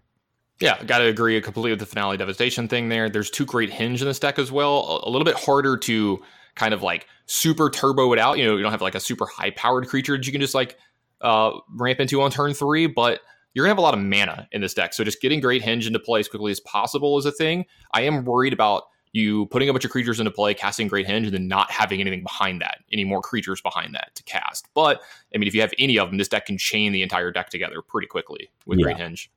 Uh, okay, moving on. We have Alaria known. Alarian one. Probably it's probably Alarian one. Uh, this is a Jeskai Saheeli deck. Not sure if we had one on part one of the show, but this is a pretty popular shell for this uh, Saheeli Felidar combo. Basically, a Jeskai control deck. that is playing you know very low creature count, so your removal is mostly bad, but you need to have it in your deck to deal with Felidar Guardian, uh, which is a nice you know uh, squeeze to put your opponent in. I think it's one of the reasons the shell is succeeding. Uh, but you see your Supreme Verdicts, your typical sort of Izzet uh, control cards. The two cards of note I think here are four copies of Censor, which is nice in this deck where you do want to dig towards the combo. So having more of your disruption pieces have cycling so that you can uh, have that little extra bit of velocity is nice. And we also have four copies of Izzet Charm. Now this does the same. You know, it's a disruption spell that can you know be cast as a faithless looting and dig towards your combo. I'm not as high on this one because it's so mana uh, inefficient.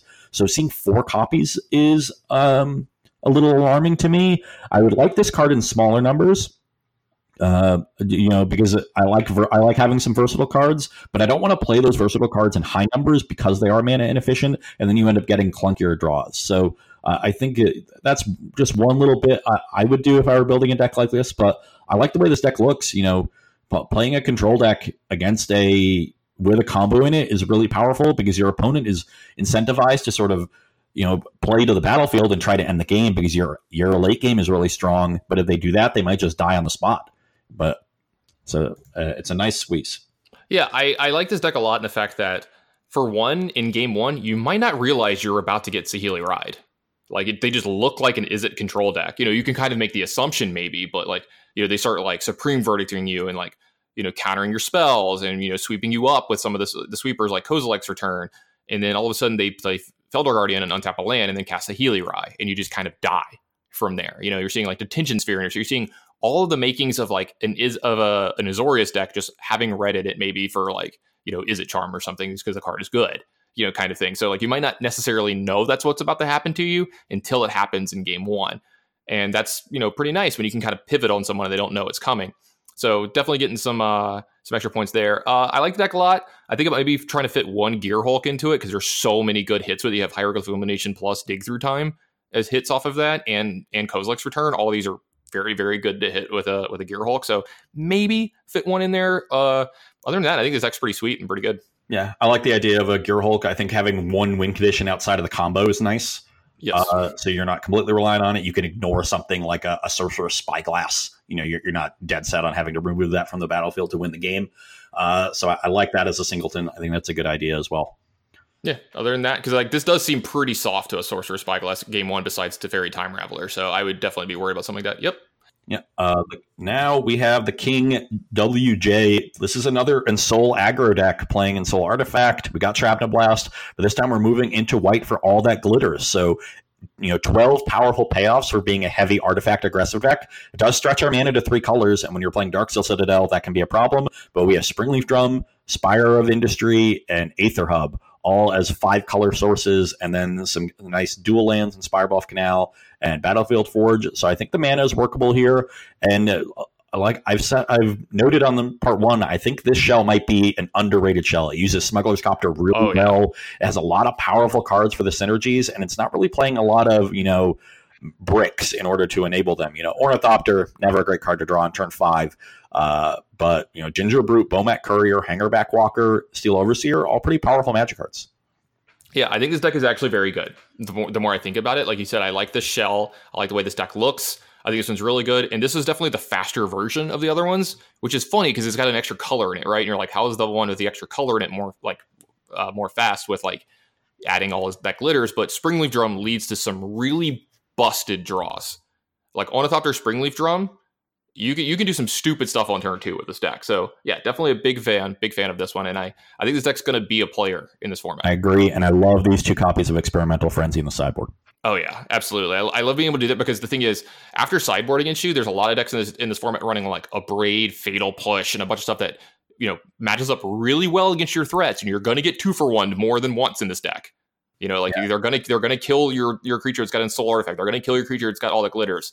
So just getting something back for it is nice. Yeah, everybody's trying to kill the creature that you enchant. They're not yeah. trying to kill the enchantment.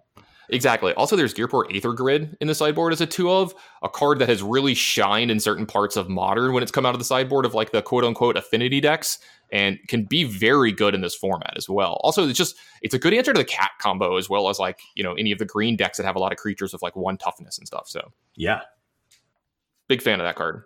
Another Azorius deck up next. This one is from Seaman Rock, and yet another way to go with it. We this is yeah. the Super Friend style. We've got 13 planeswalkers going all That's the way from all the way from Teferi Time Raveler and Narset up to Elspeth Sun's Champion.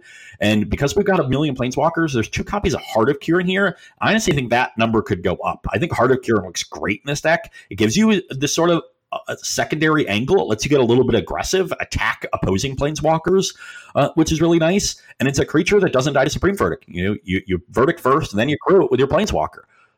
Yeah, and I got to say this: when I first saw this deck, you have Sphinx's Revelation and Heart of Kiran in the same deck, and that did not strike me as something that that would be happening.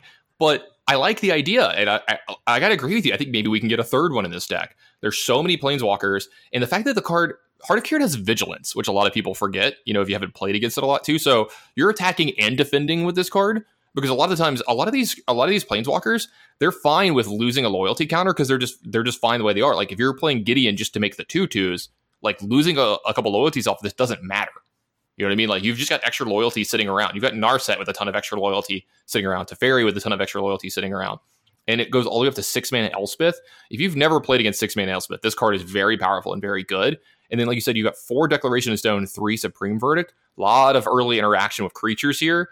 I like what's going on with this deck. Yeah, I, another good way to take these Azorius decks. I think this one makes a lot of sense, and I like that little bit of aggression here. You know, keep your opponent off balance. Gideon, Heart of Kiran, they can end games uh, in a hurry. They can punish your opponent for stumbling. So uh, that is that is a neat find. I, you wouldn't think that just a two color deck could play so many good planeswalkers, but these are all great you know, two different kinds of Teferi, Narset, Jace Architect of Thought, which is a good answer to the cat combo, Elspeth, great finisher, and then Gideon to sort of cement you in this more aggressive version of a t- like tap out control. They're all good options. So, you know, we're not playing any bad cards to enable our Heart of Kirans. Love it.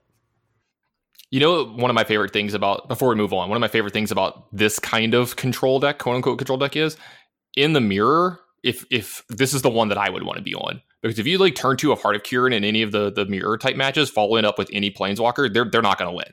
Like you just have so many haymakers that it's very hard for the other control decks to win. That I think you're in a very good spot. Yeah, agreed. Like you attack their planeswalkers way better than they can do anything about yours and stuff. Yeah, this deck is sweet. I like it a lot. Uh, next up, we have White Hat Hatter with another version of Jeskai Ascendancy with Sylvan Awakening. We saw one on part one. This one actually doesn't play any creatures, so no Sylvan Caryatid, no Paradise Druid, which is interesting. Uh, it's basically just saying I have a two card combo, Jeskai Ascendancy, Sylvan Awakening, and I'm going to try to assemble it and it does that really well. We have four copies of Opt, two it Charm, four Anticipate, four copies of Dig Through Time. So definitely able to assemble this combo pretty consistently, but Importantly, we have a lot of interaction. You know, Izzet Charm Pulse double duty can be a counter spell, removal spell. Fiery Impulse, great early removal spell against aggressive decks, along with Deafening Clarion. And then we've got two copies of Veil of Summer in the main deck. I think this is a great addition to this deck. It can stop counter spells on your stuff. Also stops Abrupt Decay on Jeskai Ascendancy, which I think is a problem for these decks. Veil of Summer, very clean answer. Yeah, and uh, you I, I like this build quite a bit. We even have Attune with Aether to help fix our mana because we're playing Aether Hub and Mana Confluence in a four color deck. Uh, I think this is a really, really well built deck. And I know on part one, I was skeptical of this deck as a whole because it's a two card combo that seems a little bit worse than Cat combo. But this version of the deck plays a lot of interaction, which was the thing that I was I was concerned about. So if you can find a build that's still consistent but also plays this kind of interaction, I'm in. Yeah, I actually like this build a lot like a lot, a lot. In fact, that I'm actually thinking about trying this deck out.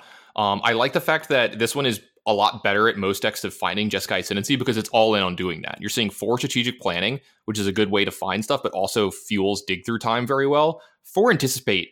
That's th- when you put four anticipate in your deck, you're committed. Like this, this is someone that knows what they're trying to do and they're doing it. You know, four opt, two is a Charm.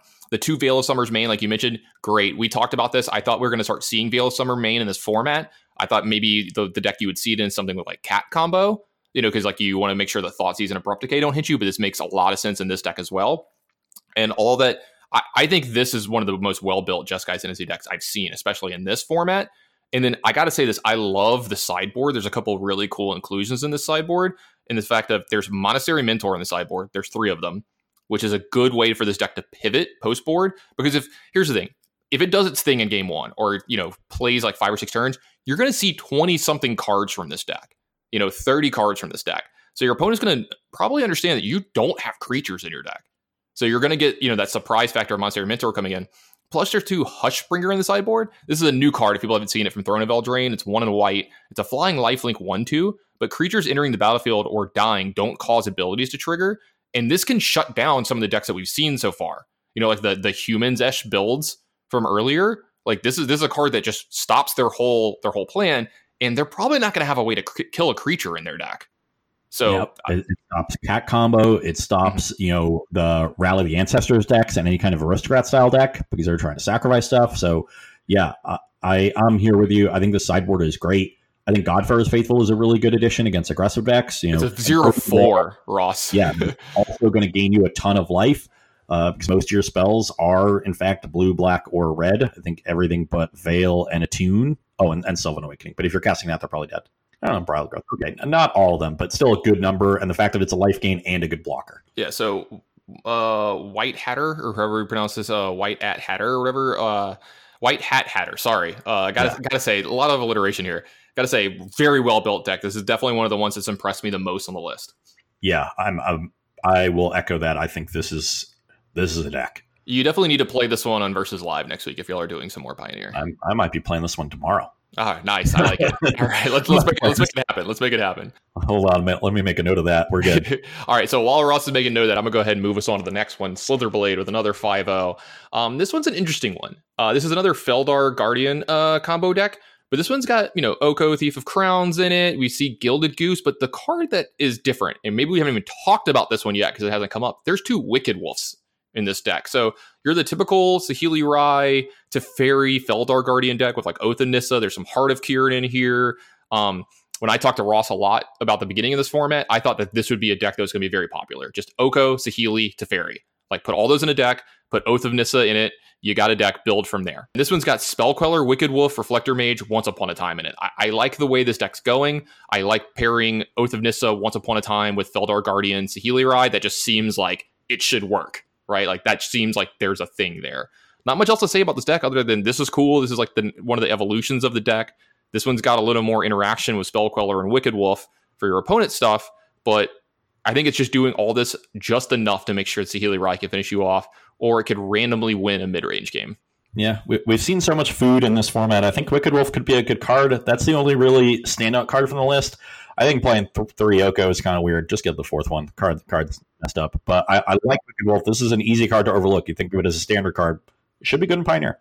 Yeah. Also, another good deck at uh, Teferring its its own creatures, Teferring your own Felidar Guardian, uh, Teferring your own Spell Queller, your own Wicked Wolves, your own Reflector Mages. Just more stuff to get a ton of value, your own Oath of Nissa. So if you don't have targets from your opponent or good ones, another deck that can take a lot of advantage of Teferi Time Raveler.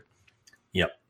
Uh, moving on, we have Swarm of Bloodflies, another Gruul beatdown deck. This one, uh, no Embercleave. Uh, I kind of wish we had some Ember Embercleaves because I think this deck might struggle to end games. But I do really, I do really like Glorybringer. I'd like to see Questing Beast. Actually, I think it's better than either Surrak the Huntcaller or Polukranos World Eater, uh, just to get more haste, more pressure. Uh, really good with Ghor-Clan Rampager. But I do I do just love me some Domri Rade. Four copies of this card. One of my favorite cards of all time, actually.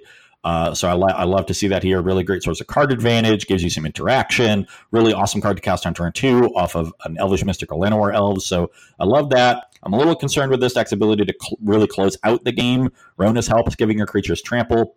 Uh, but um, um, I, I, think these these Gruul decks might be good. You know, having eight Llanowar Elves uh, in these decks are is really, really nice because your starts with them are yeah. really good. Yeah, and so that makes me think that maybe you should lean into at least a couple copies of Once Upon a Time if like you want to make sure that you have the turn one elf that much more. I don't know where you would make the cut here, but also people have forgotten about Ghor-Clan Rampager, and this card's very good in this format. There's a lot of you know you have a lot of like four fours and five fives that don't have trample if you don't have Rhonas in play, and people are going to put their you know their Llanowar Elf in front of it you're like, well, you're actually taking eight here. I'm sorry. Like, you know, you you you don't realize how much damage you're actually about to take. So definitely pretty cool. Also um, a good um, card to out good... an early Oko. Oh yeah, this card can. That's yeah. This is an answer that can kill an early planeswalker that has a lot yeah, of loyalty. That's, that's, that's a really good at doing that. At killing planeswalkers, yeah. a lot of big haste threats. Yeah, so if you if you like Gruul and Standard, like if you like the Embercleave type decks, this this is another deck that you can maybe gravitate towards for sure. Okay, next one up, we have Brennan two. Is there a second Brennan? Did he clone it? No, there's only one. Yeah, this one spells oh. her name with an O, so not the same. Yeah. Yeah, definitely not the same. So this one's just a. It's it, this is like very much like the deck that you played on versus live, right? Yeah, I mean it, it's Boros heroic. I think there's several of these in the deck dump. Uh, definitely a really powerful shell. I think it's one of the actually one, just one of the better decks in the format. Uh, so not a deck to be underrated. This list has two cards uh, that are really interesting. One is Boros Charm.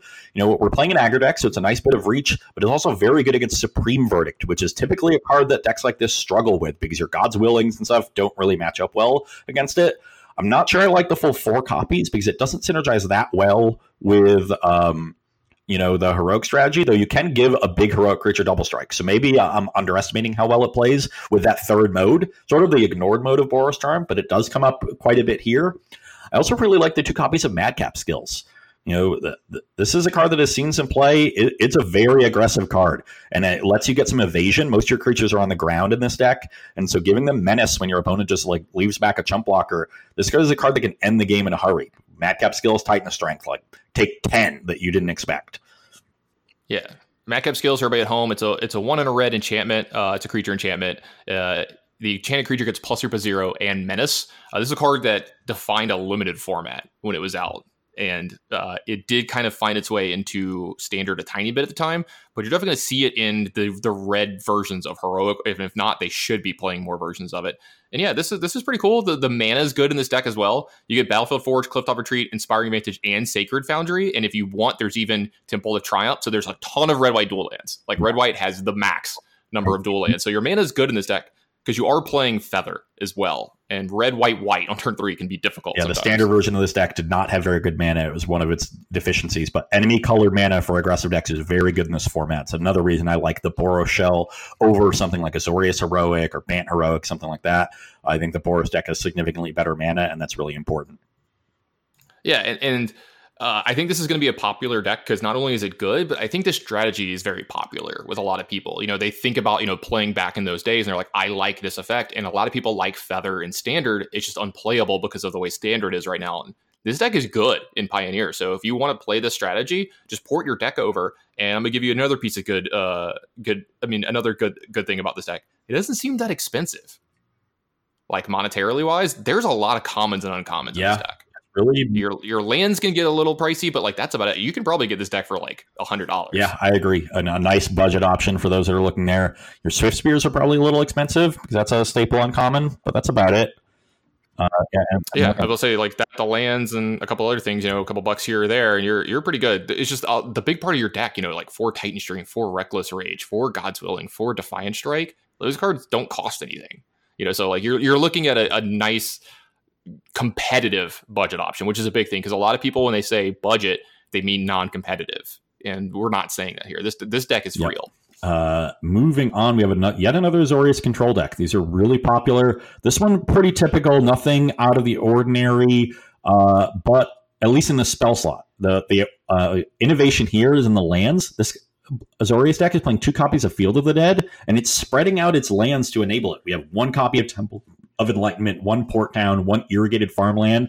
These are various Azorius dual lands that are around. Lists aren't playing as many of them because they're not that powerful in the format. But adding one your deck to enable this really good and really easy, uh, you know, engine for your late game is really nice. You got two copies of Field of Ruin. This is a card that can double trigger Field Field of the Dead, uh, while also just being a good card in the uh, in the archetype. One Fabled Passage, uh, one Castle Vantress. So uh, I think you know we're not trying that hard really to get two Field of the Dead in our deck, and it's a really nice card to have access to. You know, you're getting into the late game of this deck pretty frequently. Uh, a couple extra zombies here and there can be the difference between stabilizing and dying, or the difference between answering an opposing planeswalker or not. So uh, a really interesting thing to do, and I think something that more decks that are playing a long game should probably look into because there's a lot of dual lands available, even in only two colors. So you downgrade your mana base ever so slightly, and you get this huge upgrade in Field of the Dead. Uh, it's a trade I think more people should look to make. No, I, I think this idea is great. I 100% agree with you. I saw a list that I really liked early when people were just posting on Twitter before the format even started getting played.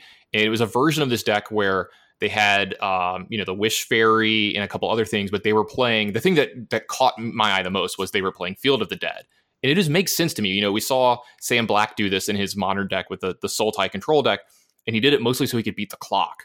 You know, like he needed something that can end the game, and you have like a Gearhulk in this deck, but it's also just good in the deck. Like you know, in the past we saw the blue white Azorius decks, like they would even play Mutavault just to have like another way to attack opposing planeswalkers, another way to block, just get something done, but you would lose your land. And in this one, when you're playing Field of the Dead, you don't have to lose your land when you're still getting value. And there's 27 lands in this deck, which is I, I think the minimum number you want when you're playing a Field of the Dead Azorius deck that's that's wanting to make its land drop every turn. So big fan of this strategy. Uh, like it a lot. Also, there's Search for Azcanta in this deck too, and that could actually trigger Field of the Dead. That's actually pretty sweet. Uh, can it? Well, when it transforms, as to say yeah. when it comes into play. Yeah, search transform oh, battlefield. Uh, damn, that doesn't that, that doesn't would, work. That would be sweet. That would, that would have been really cool. I was like super excited about that. I was like, because you know when you flip a search and then you draw the next one, you're like, well, at least I get to scry. There's no reason to transform it. And I was like, oh, that's a cool reason to transform your next search. But that would have been cool. All right, that would that would have been nice, but unfortunately, no dice there. Uh, next up is Pote or Pote. I don't know. Uh, playing a just a Golgari Snake deck. This is basically the old standard deck with a, with a few upgrades gotta say, like, I think there's better things you can be doing with the you know great disruption that Golgari has. This is an homage deck. This is yeah. just like an homage deck, right? Like you were like, I loved this deck in standard. This is the deck that got Brennan DeCandio very famous. You know, he won uh, two opens pretty much with this deck. With the the first version where it had like Emrakul, and then the second version when you had just this kind of thing going on. Uh, you, you know, in a, in a, brand new format, you do get a little bit of an upgrade. The deck never had yeah. Thoughtseize, which is a, a pretty big upgrade. Uh, you're seeing like the, the full version of Traverse and Nissa Voices Zendikar in this deck because it has stuff like Hangerback Walker and Walking Ballista and Widening Constrictor. Not much else to say about it. Like you said, there's probably you could probably take it one way or the other and make it a little more powerful, but it's a cool deck that you can play if you liked this standard deck. Yeah, definitely. You know, but I, have got to say that there's there's got to be better things to be doing. Um, Don't tell Brennan that. If, yeah, uh, you know, that see, I will tell him that because it'll help him out. It'll it'll stop him from you know get it, getting caught. In, you in and I have different versions of fun with Brennan. You like to help him. I I like to derail him a little bit. So yeah. See, I, I I talk a big game on Twitter, but behind the scenes, I actually help my friends. Uh, well, man, you're not you're not a real friend. okay. next up, we have a really uh, cool list from Clyde the Glide Drexler. He also took 10th place in the challenge with a uh, very similar list, maybe even exactly the same. Yeah, I didn't check to see if it was exactly the same. We could definitely check at the uh, the end of the show when we go over the challenge. But another Moto superstar. Yes, uh, been around for a while. This is Mono Black Devotion, uh, but not like Mono Black Devotion the way you're thinking from Theros Era Standard. That deck was not really a Devotion deck. It was just a good mid range deck with lots of removal and good threats. This really is a Devotion deck. We're trying to get to the battlefield. We have Nykthos. Still playing Gray Merchant to take advantage of um, you know, as another devotion payoff. But the key here is that there is a tribal element to this deck. It is a vampires deck.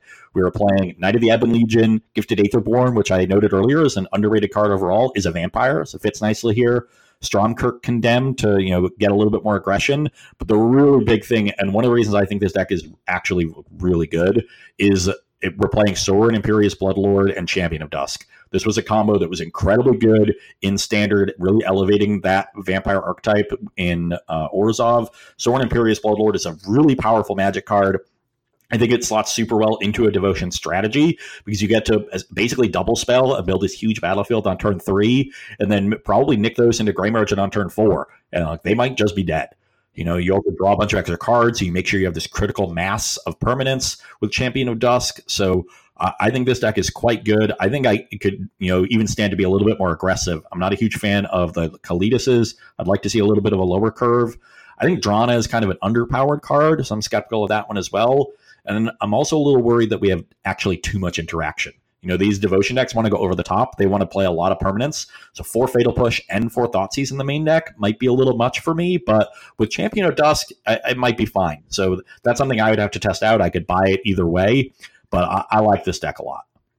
Yeah, only things I got to add to that. There's four Mutavault in this deck, which I'm a big, big fan of. It all comes along with two Urborg, so you can still possibly tap tap for black mana later in the game too, because there is a lot of black, black, or black, black, black in in some of these uh in some of these casting costs. You want to make sure that you can cast all of your spells in one turn because Mutavault can definitely keep you from like double spelling in a turn. Like if you draw Mutavault, you can't play a two drop plus like Fatal Push or Thoughtseize on turn three. Uh, you know, big thing there. You get to play a lot of utility lands besides the Mutavault. You get Castle Locthwain as well in this deck. Uh, I think the sideboard is really good in decks like this as well. I'm a big, big fan. Honestly, I, th- I think these decks are good. There's definitely you're definitely on to something with these decks. Also, if you get these cards now, I do think that most of the cards in this deck are a little underpriced. Like Sorin, I think is a third of what it was when it was good and standard. I think it's like a five dollar card now, and it was like a you know five to seven dollar card when it was like a fifteen to twenty five dollar card when it was you know when Vampires was like the best deck in standard. Yeah, so it's definitely something to jump onto. We played this deck on versus yesterday, and it, it was definitely impressive. It handled is it Phoenix. Yeah, uh, I will say this this deck this deck's sweet. I, I like this deck a lot. Okay, uh, moving on, we have Spiral Prince playing a Grixis control deck. This is a pretty typical Grixis list with, you know, Torrential Gearhulk, Dig Through Time. I'm a pretty big fan. I like the mix. I, I will say I agree with you on how good Hieroglyphic Illumination is with Torrential Gearhulk, so I'd like to see that here over Glimmer of Genius, but that's about it. Everything else in this deck I like. Yeah, you also get to play the card Drown in the Loch. Now, you can't play as many of them as you can in, like, say, Modern. Like, I played a deck with four Drown in the Loch the last Modern event I played, and that card impressed the hell out of me. You can't guarantee that you're going to get to always cast it because you don't have things like Thought Scour to target your opponent. By the way, we don't want Thought Scour in this format. Don't ever bring that up again. but the thing is, is this deck's going to one for one its opponent a lot. You're looking at a lot of thought seizes, Dreadbores, things like that. You know, just ways to kill things, uh, Fatal Pushes, Hero's Downfall, you know, Negate things like that that are even one for one. So if you get any value off the card, it's still very, very good. Um, I think these decks are, are, are sweet and good. I, I, worry about the mana at times in Grixis decks. Always have, but maybe it's fine in Pioneer. We know we finally get enough of the dual lands to make sure that it works. Um, I always want Grixis. Fabled Passage helps these three color control decks a lot. I agree. I always want these decks to be good. Always. I love all these cards. Like I'm a big fan of Jace Vryn's Prodigy, Torrential Gearhulk, Kolaghan's Command. Huge fan. For some reason, they always leave a little bit to be desired every time I play them, though. Uh, I got to say, if, if I were going to build a control deck in this format, this was my first idea. Yeah, like you wanted to be on Gearhulk Dig, and you wanted to be a more of a proactive plan, maybe with like Grixis, than just do nothing with Azorius. Yeah. So yeah, definitely could see that. This is a good Gear Hulk deck for sure. Like Gear Hulk Kolaghan's command is a hell of a combo, by the way. Yeah, definitely. Yeah, really nice one to bring back for sure. And with Liliana, mm-hmm. the one Liliana Last Hope. Yeah, absolutely. That's that's definitely the thing you're going to see in this format is you know control decks are going to fight to the last little card, the last little piece of life, and then they're going to turn the corner by gear hulking you a bunch of times. Okay, next one up we have Das Row twenty. This is our one instance of a Kethis the Hidden Hand combo deck. Nothing you know outlandish here. I like Gilded Goose as a way to uh, you know accelerate. I think we could be doing a little bit more with Emry. You know, is a really good uh, graveyard enabler, milling four. We only have the four copies of Mox Amber for artifacts. I think we could do a little bit more with that. Um, and I've heard from other people who are trying this deck out. I know Dylan Hand uh, has been testing it out a bit recently. He thinks Lazav the Multifarious is a really important card in the deck, being able to basically become a Kethis uh, that you mill over uh, or, or, you know, with or maybe become Diligent Excavator or something like that, just to increase the deck's consistency. So uh, I would look to maybe add some more Lazavs, but I like Teferi a lot. I like Oko as this backup plan. You know, we're, we're still we're playing Oath of Nissa, which is also uh, a nice enabler. So nothing outlandish here. I just think we could be doing a little bit more with Emry. Yeah, and I, I gotta agree with everything. I think I would more more Lazav. That was like the only thing I thought of when I looked at this deck. This deck's not my speed, so I'm not gonna have much to say about it. You know, it's not the kind of deck that I generally like to play. But the more Lazav idea sounds great to me. So okay, uh, ZX Rogue up next with my next sweet deck of the of the deck dump.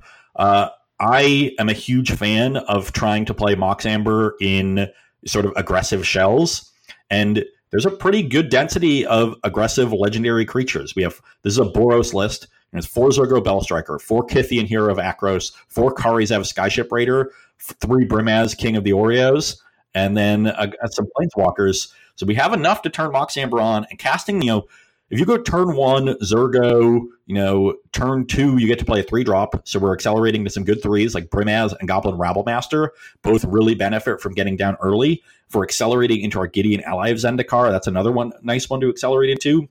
Um, so uh, I'm a I'm I'm just a big fan of trying to use Mox Amber like this. I know I've tried to do it in modern with um, sort of a Death and Taxes style shell. So I, I, took like you know cards that even aren't in Pioneer, like Isamaru, along with Kytheon and some other White Legends. And you know, I played a bit around with the deck and it was actually kind of powerful. Like you could play turn one double one drop because it was mono white. Here it's awkward because your two one drops are different colors. Your Mox Amber is never going to cast both on turn one. Uh, but you could like I would have games where I went like turn one double one drop, turn two, you know, Thalia or turn two Leonin Arbiter Ghost Quarter you and get, you know, that strip mine when I already have a pretty good battlefield. And Mox Amber is just a really powerful card when you enable it. It's a Mox. So uh, I, I, like trying to do this. I think they're they're playing the right creatures. I think Brimaz is a little underpowered, uh, but the other legends I like. But maybe you just need Brimaz. I'm not sure what other ones are available. Maybe um actually uh uh Tajic, the Legion's Edge. That one might be a cool one. Lets your Mox Amber tap for either color. You know, gets your one drops that are you know maybe not the best in combat to be a little bit bigger. You know, pumping your Kari Zev is also nice with First Strike and Menace. Uh, oh yeah, with, for sure. Yeah, so uh, I think Tajic is one I would try in the Brimaz slot, but otherwise I like this deck. Yeah, I like this deck a lot. Don't really have much else to say. You kind of hit everything. Yeah, this deck looks sweet. Okay, I'm excited about this next deck again. Spokes playing a green Stompy deck. Four copies of Aspect of Hydra. this this man speaks to you. yes, and notably, we have a card recently printed that combos super well with Aspect. This is Syr Faren the Hengehammer. Throne of Eldraine, green green for a 2 2 legendary creature. When it attacks, another target attacking creature gets plus X plus X until end of turn, where X is Syr Faren's power. So you aspect your Syr Faren, you attack with it, then another creature gets a huge buff. So now you got two brigands attacking. You know, Steel Leaf Champion might not be able to be blocked. If Pelt Collector gets really big, it has trample.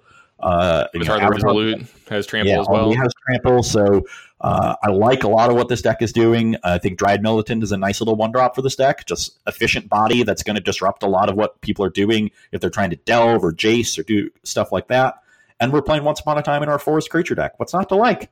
No, I like this deck a lot. I mean, you can tell this person knows exactly what they're trying to do when you have four Slaughterhorn in your deck. Slaughterhorn is a 3 2 for 3 mana, but has Blood Rush. You can discard it to give a target attacking creature plus 3 plus 2 for a green. So this is a creature that's also giant growth on like an attacking creature. So you can tell this person is just trying to get you dead as soon as possible. So. Yeah.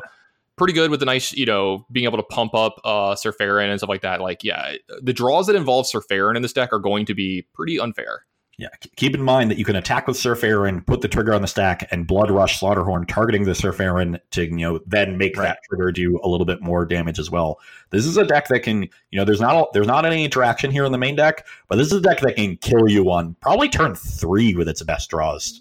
Yeah, multiple aspects of Hydra or something like that. Yeah, very easy to kill from there. If you go like well, if you go like turn one Pelt Collector, turn two Syr Faren, turn three uh, you know, attack, Slaughterhorn, aspect, aspect. Is that enough? So I think it's way more than enough, right? Yeah, all, three all our spells are yeah. three there. Do we do we only need two of them? So if our Syr Faren, I think only two, yeah. Well, th- then we're doing eighteen, right? Our Sir gets to eight, and then our uh, our uh, Pelt Collector gets to ten. So we can do eighteen on turn three with not like that unreasonable of a draw. So yeah, your best draws are going to kill on turn three. You're going to kill on turn four quite a bit with this deck if they're not interacting with you. Yeah, absolutely. And there's shock lands in the format, so we always get, can kind of get them. All right, moving on. We have uh, Xantari at the uh, the next 5 and this one is a green red, just get you dead as soon as possible. I call this one four whack. You know, we used to have eight whack in in modern, but this is just a bunch of really aggressive early drop creatures, uh, kind of sitting around Foundry Street Denizen. It's a one one for one a red. It says whenever another red creature enters the battlefield you control, Foundry Denizen gets plus one plus zero until end of turn. Almost every other creature in the, in the deck is red, has haste, but you're looking at a Burning Tree Emissary Reckless Bushwhacker deck. And Reckless Bushwhacker is a two and a red, two one that has haste. But you can cast it for its surge cost, which is one in a red, if you've cast another spell this turn. And when it's surged, when it comes into play, uh, other creatures you control get plus one plus zero and haste until end of turn. So uh, you definitely see it doing a bunch of big, huge attacks along with Burning Tree Emissary in the same turn with these uh, these creatures that are very undercosted. A lot of haste. You're seeing Atarka's Command as well in this deck, along with Stoke the Flames and Wild Slash. Uh, they're just trying to get you dead as soon as possible. We this is the you know shell of Atarka Red we've seen quite a bit. The one real innovation here is we're playing four copies of Once Upon a Time. So we're following your rule: green mana and creatures equals Once Upon a Time. That's not a card you really see in these lists. I, I think it, it's interesting here and that it helps you find emissary and bushwhacker that often. You're not really going to need that much help finding a one drop, but is is Once Upon a Time good enough to really fit in this deck? I'm I'm a little skeptical, but the card's super powerful. So what do I know? Uh, I've actually played against this deck, and they once upon a time on turn one in both of the games that I played, and it felt very good. It just okay. ensured it ensured that they had like either the reckless bushwhacker or the burning tree emissary, or started on Foundry Street Denizen, which is usually their best start on turn one. It's the one one drop that doesn't have haste, but it's the one that you want the most on turn one, and it just dealt so much extra damage because of that. And yeah, I like this deck a lot. This is definitely a deck that wants its first two to three turns to be excellent, and Once Upon a Time is just the best card at ensuring your first two to three turns are excellent. Yeah, and not to mention, I will say this: like, if, if the game goes a little long, you kind of have to build up a board, and they're like trying to stay stabilize. You can have a turn. I mean, you only have 16 lands, but you can have a turn where you cast Once Upon a Time, find Reckless Bushwhacker, and then surge it. Like, you can make four land drops in this deck. I mean, it doesn't happen super often because you don't want to be doing that but it is something that can happen. Yeah, definitely. Uh, next up, we have Squirrel Overlord. Kind of a juke here with the name because they're playing Esper Control. Not a lot of squirrels in this deck. Yeah, I would have expected some creatures for sure. yeah, we only got two, the two torrential Gearhulks. This is more of a Gearhulk dig deck than a Revelation deck. We got two two dig, one rev, uh, but pr- pretty typical here. Nothing really surprising. We got black mainly for our spot removal, like we uh, said in part one. But just a just a normal Esper control deck. This shell continuing to put up numbers and, and get people to these trophies. Yeah, absolutely. Uh, I think the only thing you you just nailed it. It's it's the blue white control deck with you know four fatal push. It's got a hero's downfall in it too, and, a, and some drown of the locks. But like, I think this is where you want to be with the deck. Besides the the few that we said that we really liked that were Azorius, you need a good reason to not be splashing fatal push in this format. Yeah, it's pretty dang easy with the uh, the mana. Also, little cool thing: this deck runs three Narset. It has the Narset Geier Reach Sanitarium combo, which is cute. And like, that's like one of the things that sets this one apart. But that's about it. Okay, another Esper control deck up next. This is Bladwig, Bladewig. There's no E in Blade, but uh, yeah. whatever. We uh, another pretty typical Esper deck. This one's more Planeswalker heavy. We saw a build like that with Azorius earlier. Uh, now we have a Kaya Orzhov Usurper, which was uh, popular for a little bit in Standard, but, but pretty typical Esper deck. This one more Planeswalker heavy, so no Torrential Gearhulks. But again, like just all solid interactive cards. We see these control decks doing well. Yeah, uh, three hieroglyphic illuminations in this one with no torrential Gearhulk, but you know we want to get the the graveyard as full as quickly as possible. There's Jason in this deck, and there's uh, is there dig through? Yeah, there's one dig through time, so definitely want to make sure that happens and you draw your cards and your mana as, as quickly as possible. There's also an Anguished Unmaking, a card that we haven't really seen in a lot of these decks, but Anguished Unmaking is one white black. It's an instant and it exiles target non-land permanent. and You lose three life. Definitely a uh, underused removal spell in this format that I've seen a lot of the Esper decks that can answer, you know, some planeswalkers, some big threats or whatever early. Losing the life kind of sucks, but this is a very ubiquitous answer. Yeah. That's three mana and an instant. You know, and it's something these decks can could definitely need. You see a lot of these control decks playing Detention Sphere to do a similar effect, mm-hmm. and you've expressed you know some reservations over that card in a format where Abrupt Decay is as popular as it is, and Anguish mm-hmm. in the Making, if you go into Esper instead of Azorius, is the kind of card that you could upgrade Detention Sphere into. You don't want to play in high numbers because you can't take that life loss that often, but it will right. you know cleanly answer these planeswalkers and enchantments and artifact threats that you need to answer, and we'll do so without leaving you vulnerable to those decays. Yep. Uh, last little piece. There's also a secure the waste in this deck. Another card that we haven't really seen in a lot of the uh, the any of the control decks that have white. yeah, them. just uh, uh, was popular in modern for a bit, but definitely a, a, good option as a singleton if you just want that one win condition. Next up, we have a, another green devotion deck. This is from Von Schuggle. This is a Simic list. We got our Hydroid Krasis, three Okos on the main, so really going hard on that. But you know, this is a typical uh, Simic deck. We see a lot of control. We also see a lot of devotion. So uh, just another sort of pretty stock list. Uh, and this is a deck that you need to be prepared for. Yeah, nothing really to add on to here. Sorry to you know not pimp their deck out too much, like while we're talking about it. But we've seen this list a lot. It's just this is the Hydroid Krasis version. Uh, I think this is just a this is a deck that's like level one of this format. This one's good. It's very good. You're going to play against it. Be ready for it. Now we have a, a neat one with Akusti playing Mono Red Devotion. This is a deck I think might be a little bit underrated. I think Goblin Chainwhirler is really good in this format and isn't seeing a ton of play because the aggro decks don't really want to play uh, a, a, sort of mid range-ish three drop, but it fits really well in this deck. We see the combo with Torbran Th- Thane of Redfell, only a singleton Torbran, but we can still uh, do it for Fanatic of Mogis as our main uh, devotion payoff. No copies of Nykthos, though. So we don't have Burning Tree Emissary. We're really trying to be more of an aggro deck.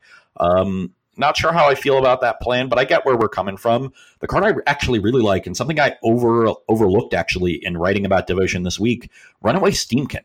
Uh, I, I I stress that when you build these devotion decks, you want to get to the battlefield quickly.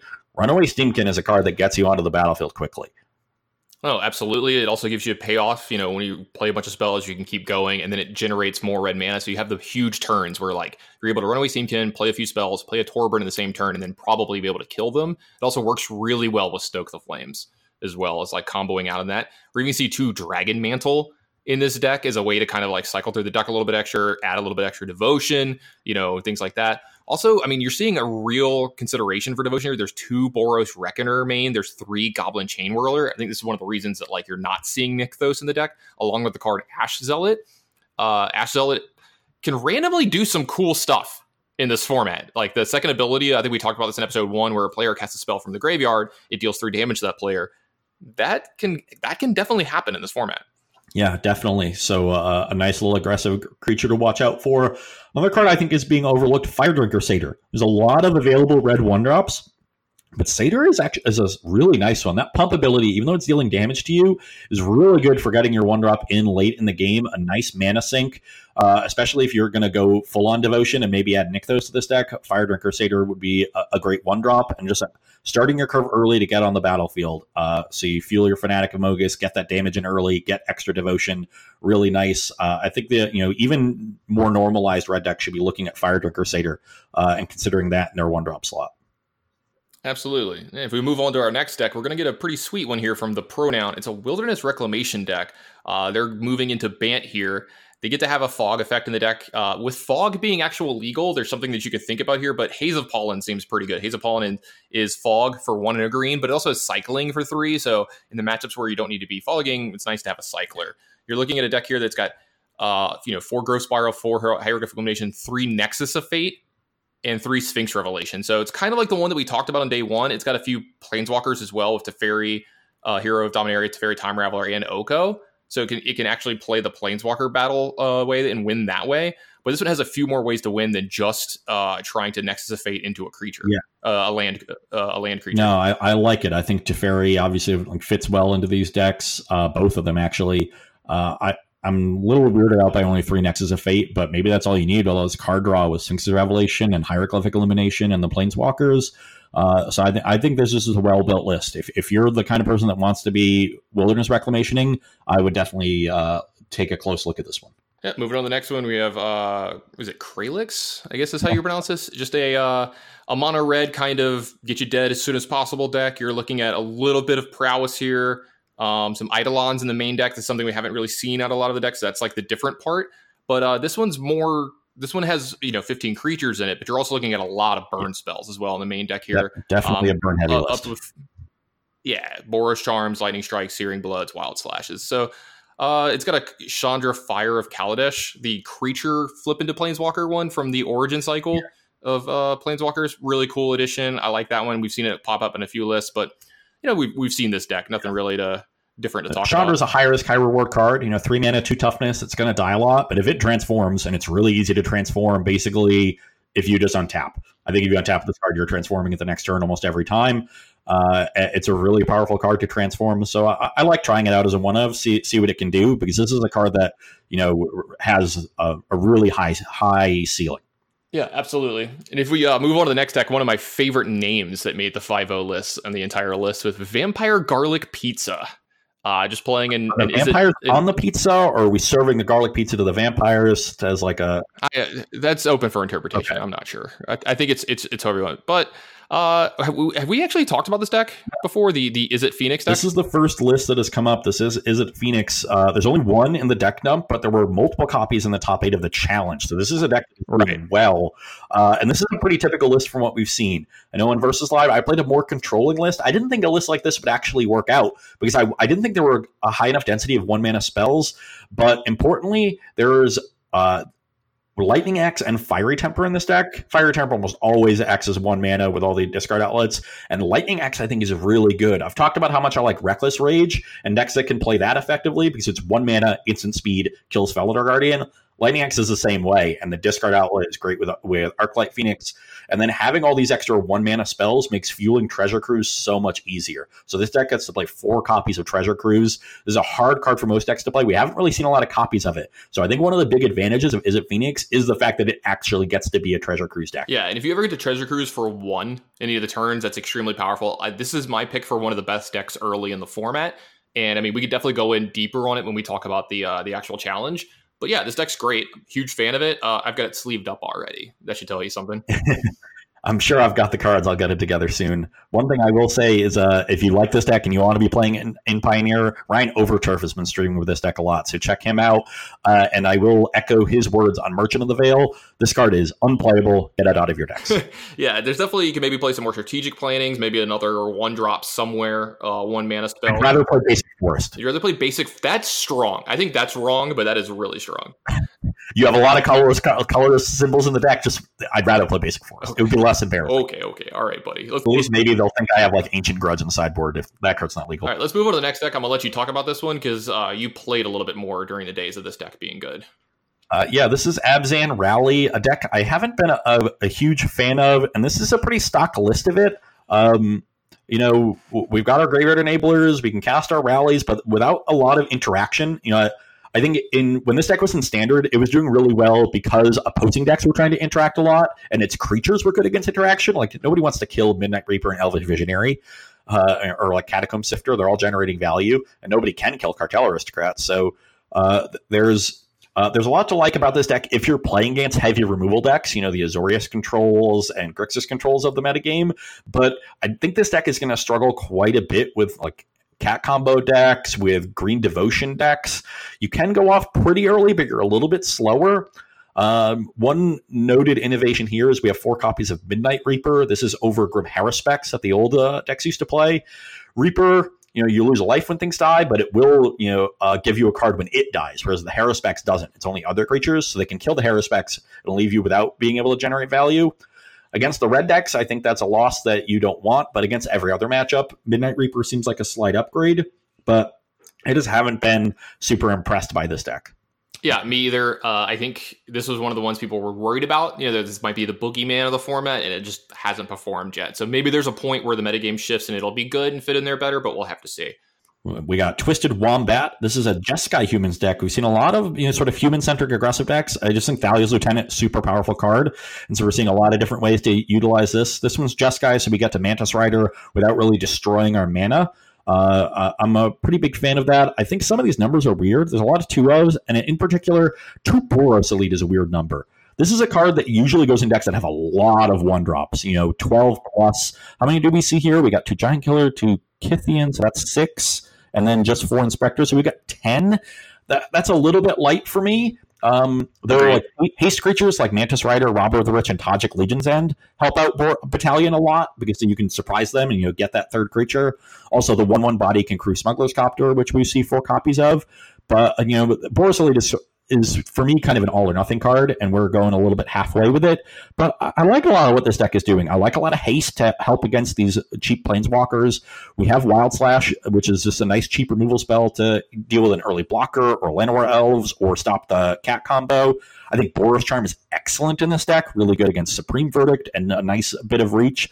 So uh, I like a lot of what this deck is is doing. I think the numbers can be massaged a little and be a little bit better tuned, but the, I think this might be one of the better ways to take the human aggressive deck, which is definitely an archetype we're seeing a lot of. Yeah, and uh, the only thing I want to add is you have two Tajic, two Robber of the Rich in this deck, so definitely some difference in the creature suite than we've seen in some of the other ones. There's also two Giant Killer in this deck, so a little bit different than what we've seen in some of the other ones, but you know, I definitely like this one's mana base a lot better too. Like your mana base is great. Yeah, definitely better mana than the list we saw with four colors for collected company. Next up, another spirits deck. This is Azorius Spirits from Deathgara 4.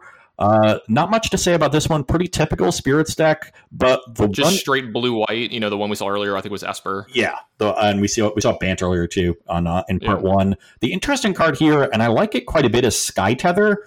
This is a one white enchantment aura enchanted creature, and it gives the enchanted creature defender and makes it lose flying. So this is just a great you know removal spell for this specific deck. You know almost all of your creatures you're trying to be aggressive with and they fly. So you're going to remove a blocker with this card almost every time and stop them from racing back because it has defender you know, normally a card like this in an aggressive deck would just give them a good blocker which is what they want anyway. Here because it loses flying really poor blocker. So this is the kind of like you know niche removal spell that is a payoff for being in an archetype like this. You know white removal is really bad in this format. We've talked about that. This is just almost one mana terminate. Yeah, this is their version of Path to Exile, kind of in the deck. Yeah, you're also seeing two copies of favorable winds in the in this deck, which is one in a blue enchantment that creatures you control with flying get plus one plus one. So they have like ten Lord effects, along with that of Empyrean Angle, uh, Eagle, and four uh, Supreme Phantom to kind of help make their the, these creatures can be anemic by themselves, so you need this effect. And at, at, ten is a lot, which I kind of like because you don't have Collected Company to go find it like you did in Modern, along with Smuggler's Copter. Yeah, this deck looks great. I kind of like these decks, and I'm going to be sleeving one of these up really soon. Yeah.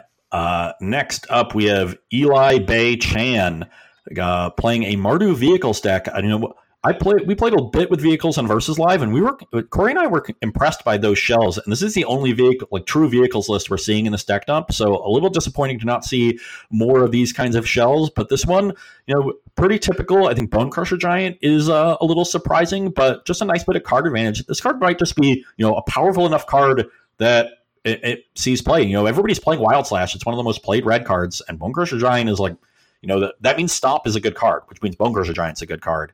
Uh, right. Uh, one thing I will say: the mana base in this deck uh, seems kind of weak, and we're not. We see zero copies of Thraben Inspector, and Thraben Inspector is both just a good magic card, has seen a ton of play, great at crewing Smuggler's Copter, and helps turn on your Spire of Industry early to help your mana. So I think this deck really is going to miss not having Thraben Inspector. I'd like to work those in, though you do have Veteran Motorist to help you know smooth out your draws.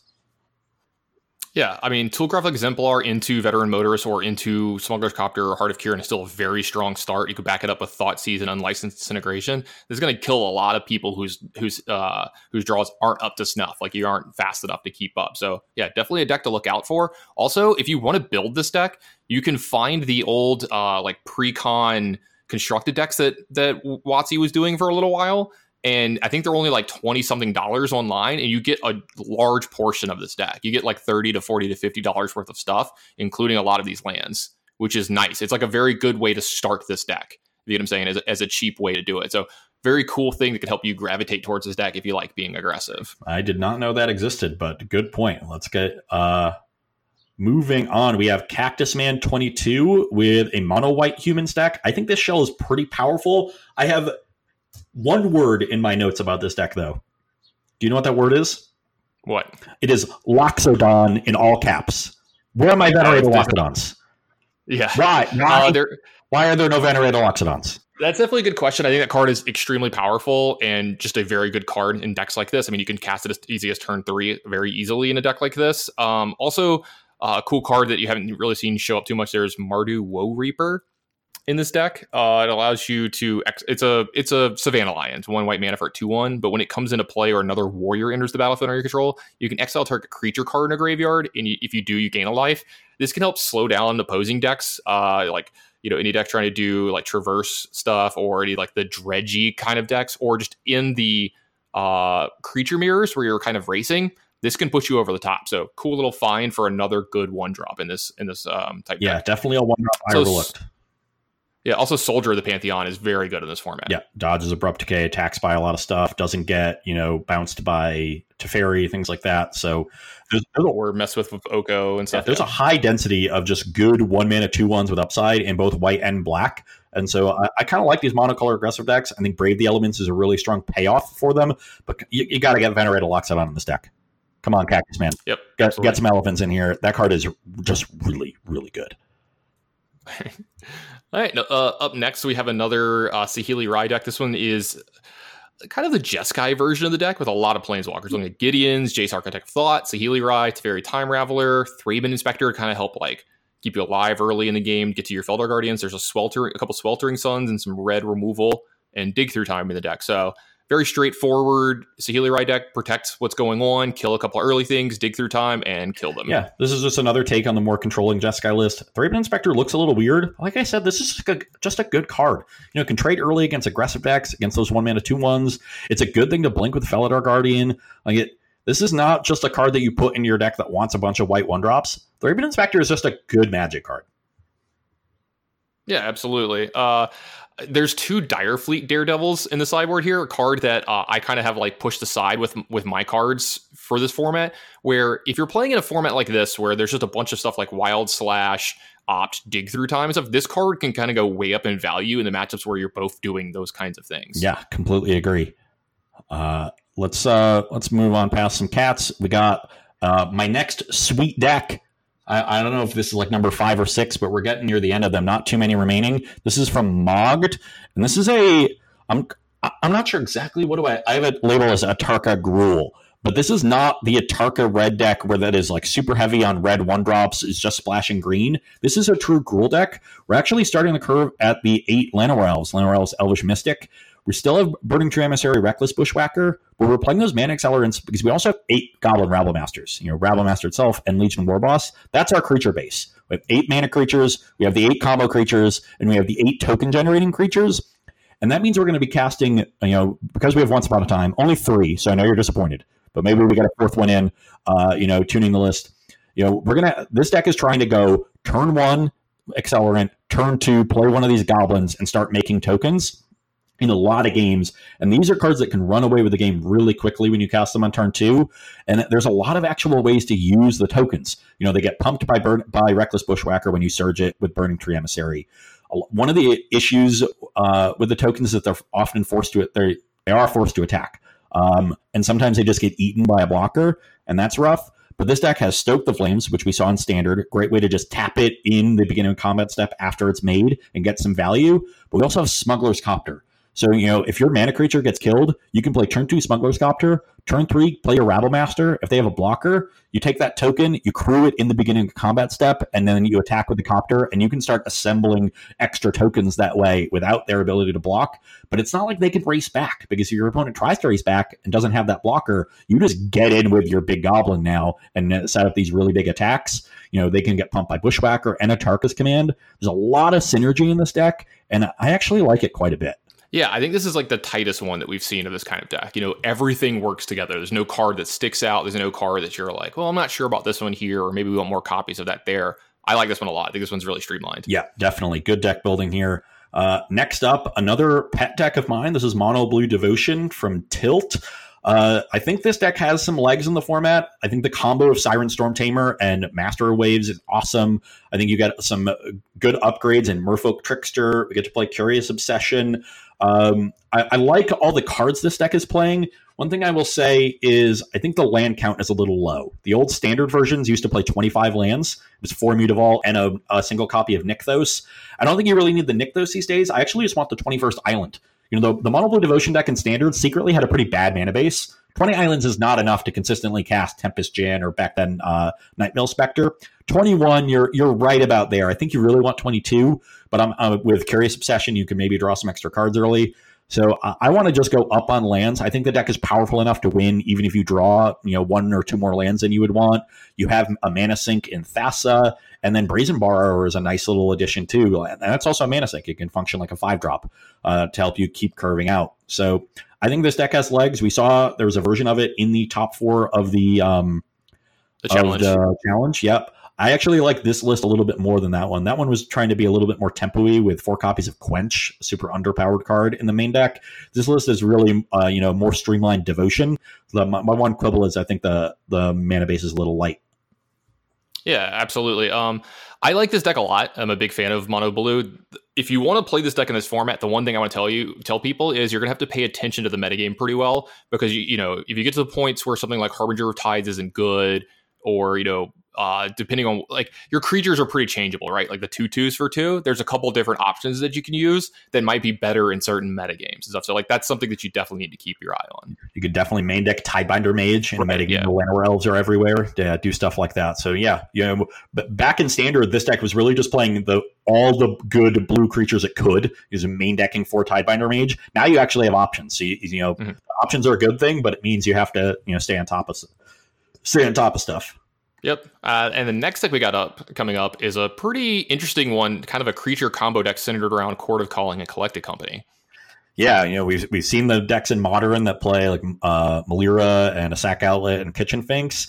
This is going a little bit different. We're playing Eldrazi Displacer, a familiar one, and then Biomancer's Familiar, another familiar one. oh, I, I, thought you were just going to let that pun just like slip in there, and then you had to just like beat it into the ground. No, we, we're we're beating it to death. So uh, for those that don't know, Biomancer's Familiar. It's blue green for a two two. Uh, there's a, a, tap activated ability that's completely irrelevant. Uh, but the real uh, coup here is it says activated abilities of creatures you control cost two less to activate. This effect can't reduce the amount of mana and ability cost to activate to less than one. So it reduces Eldrazi Displacer to just needing a colorless mana to activate. And then you combo that with Eyeless Watcher, a three and a green 1 1 devoid creature. When it enters the battlefield, you make two 1 1 Eldrazi Scions that can sacrifice to add a colorless mana. So you sacrifice one of them, then you you know activate the Eldrazi Displacer targeting the Eyeless Watcher, you get two more. sacrifice one of those two, you keep looping, and you make you know an unbounded number of Eldrazi Scion tokens so you have a nice little combo. There's only one copy of Eyeless Watcher, which is the weakest piece. So, you know, Chord of Calling is generally finding that when you're setting up the combo. Eldrazi Displacer is just a powerful magic card, and we see a lot of pain lands here to enable it. Yeah, four Yavimaya Coast, three Hashep Oasis to shoehorn some colorless mana into the deck. Uh, and Biomancer's Familiar, not a great card here, uh, but we have wisely included a second creature that it goes nicely with, and that's Duskwatch Recruiter you know, one in a green, two, two. You can pay two in a green, look at the top three cards of your library, reveal a creature card from among them, put it into your hand, put the rest on the bottom. So the Biomancer's Familiar on the battlefield. This activates for a single green mana. And so you're going to dig hard, maybe dig for the Eyeless Watcher or just generate a ton of value. So I like turning this uh, card that would normally be just a combo piece and a two mana 2 2 into something that synergizes more heavily with the deck so that your fair plan is a little bit better. I'm not sure if the combo is robust enough to be, you know, good, but I think this is a well built deck. Yeah, I'm a little worried about playing a deck that's centered around Biomancer Familiar and it dies to like every removal spell in the format, like all the shocks and everything. But this deck is definitely cool. And if you like creature based combos, this is definitely one to look yeah, at. you sure. can still definitely go just go end of turn collected company. You know, have find familiar displacer, untap chord for eyeless watcher, and end games that way. Um, I, I kind of want to see one walking ballista as a way to win outside of combat. Yeah, I definitely like that idea. Actually, I was thinking about that. I was like, I think there's maybe one more thing we're missing here, and that's that's probably yeah. it. Uh, next up, we have another red devotion deck. This is from Return to Dust. We see this one committing fully, playing some copies of Nykthos, and we're also see it committing to the Chain Whirler Torbran combo, four Chain Whirlers and three Torbran. So really trying to hammer home that mini sweeper to the point where we're only actually only playing three copies of Fanatic of Mogis. I think that's a little bit weird because that's a really powerful devotion payoff. Um, but this is definitely a heavy devotion deck. Card I really like in this deck is Chandra of Defiance. You know, adds extra mana to get helps you get onto the battlefield, acts as removal while still being a permanent to build devotion, and generates a lot of card advantage. It's just a really powerful card. I think it fits perfectly into this deck, and I would be want to I wouldn't want to play more than two copies. Yeah, this deck's even got a Purphoros in it and a Hammer of Purphoros, a little on theme, a couple little cool uh, permanents that can go a long way in winning games. It's also got three Rampaging Ferocidon main, uh, not banned in this format, and uh, an extra way main without having to play removal spells that can stop the Saheeli Rai combo. another thing to think about. Yeah, definitely. So we're uh, some heady additions there. I, I kind of like the Red Devotion deck. Uh, it was always, I think, an underrated deck in standard. I actually kind of struggled with it with Mono Blue, even though I had Tidebinder Mage and Master of Waves in my deck, because it would just sort of go over the top of me right. with with Fanatic of Mogis. Uh, it was it was a weird weird matchup and one that I, I, I always thought that deck was underrated. Yeah, for sure. Like you just they they're bigger plays are generally just better because they kill you. It's not just like a big creature or something that you need multiple turns to get value out of, and you don't remove their permanents too much. So they're going to eventually accrue a lot of value into their fanatic. Yeah, definitely a good deck. Definitely underrated, like you said. Should definitely looked at more. Next up, we have Ill Pause playing a Simic Eldrazi deck. Uh, I once again, I'm, I'm skeptical of Reality Smasher, but I really like the way this deck is built. It's uh, once again mostly foros, but there's no chaff, and every card makes a lot of sense. And there's a couple things like little synergies that are great. I think Smuggler's Copter is awesome in this deck. It's easy to cast for a deck that wants to play a lot of colorless lands. You know, we see some Mutavaults, great colorless land to add, by the way. Um, but this deck crews it really well. We're playing, you know, Elvish Mystic Llanowar Elves as acceleration, which Eldrazi decks always want. They can crew Copter once you're done accelerating. But the real big one is Eldrazi's Sky Spawner. I've always liked this card over Matter Reshaper in aggressive Eldrazi decks that have blue mana. You know, evasive body, get provide some extra acceleration so that you can turn three Reality Smasher in some games. But that one one Eldrazi Scion is also great at crewing Copter. You know, if you don't have an Elvish Mystic or it dies, you go turn two Copter, turn three Sky Spawner, the Scion crews. The next turn, you can crew in your main phase with that uh, Sky Spawner and then use it to cast a Smasher, and you're attacking for 10 on turn four. Yeah, I definitely like the build of this deck. I, I like uh, this kind of Eldrazi theme. Elder Deep Fiend, definitely a really good card. You've got four Oko in this deck, which is really, really good. Um, the reason I like uh, uh, the Smasher more in this version in the past, you have 10 creatures that have five power in this deck. And if you look at the sideboard, there's there's four Stubborn Denial. So we're, we're looking at more creatures than just uh, the normal ones with Reality Smasher plus Thought-Knot Seer to make sure that you have Ferocious on Stubborn Denial in a lot of these games. Love the stubs in the sideboard. This deck's a little light on ways to interact with the cat combo. You know, Spatial Contortion and Oko, not very good against Felidar Guardian. Um, but other than that, I like the way this deck is built. And sometimes you can just time walk them with Elder Deep Fiend. We've got a Sanctum of Ugin to sort of double up on that, maybe time stretch uh, and end the games. Uh, I like that this deck is good. It's going to be good at ending the game, which is what these Simic Eldrazi decks need to be doing. And once again, we're following your rule for once upon a time in our Forest Creature deck. Yeah, the thing is, you, need to make sure that you have a, a, a, one mana accelerant in this deck because you don't have uh, Eldrazi Temple. So this acts as like the extra copy of accelerant. You 100% need it. Definitely like this deck a lot. I'm going to give this one a spin. Uh, the next deck on the list looks like Angelic Execution. Uh, I'm not gonna talk too much about this one because it's almost the same as one of the earlier ones. It's it's a red white uh, heroic deck, but this one has Dreadhorde Arcanist in the main, which is which is kind of cool and different from the last yeah, one. Love Arcanist in this shell. I think it goes super well with Defiant Strike and Reckless Rage. Um, just another way to shoehorn some card advantage in your deck. There's a few like you know different cards in this one. We've got Expedite and Invigorated Rampage as some of our heroic cards. Most of the time, you see like Titan Strength or Temur Battle Rage, uh, but that just goes to show you that the core of the deck is really strong. You know, you, you, if as long as you got your Reckless Rages, your God's Willings, your Defiant Strikes, and your Favored Hoplites, Feathers, and 10th District Legionnaires, the rest of the deck is malleable because that core is really strong.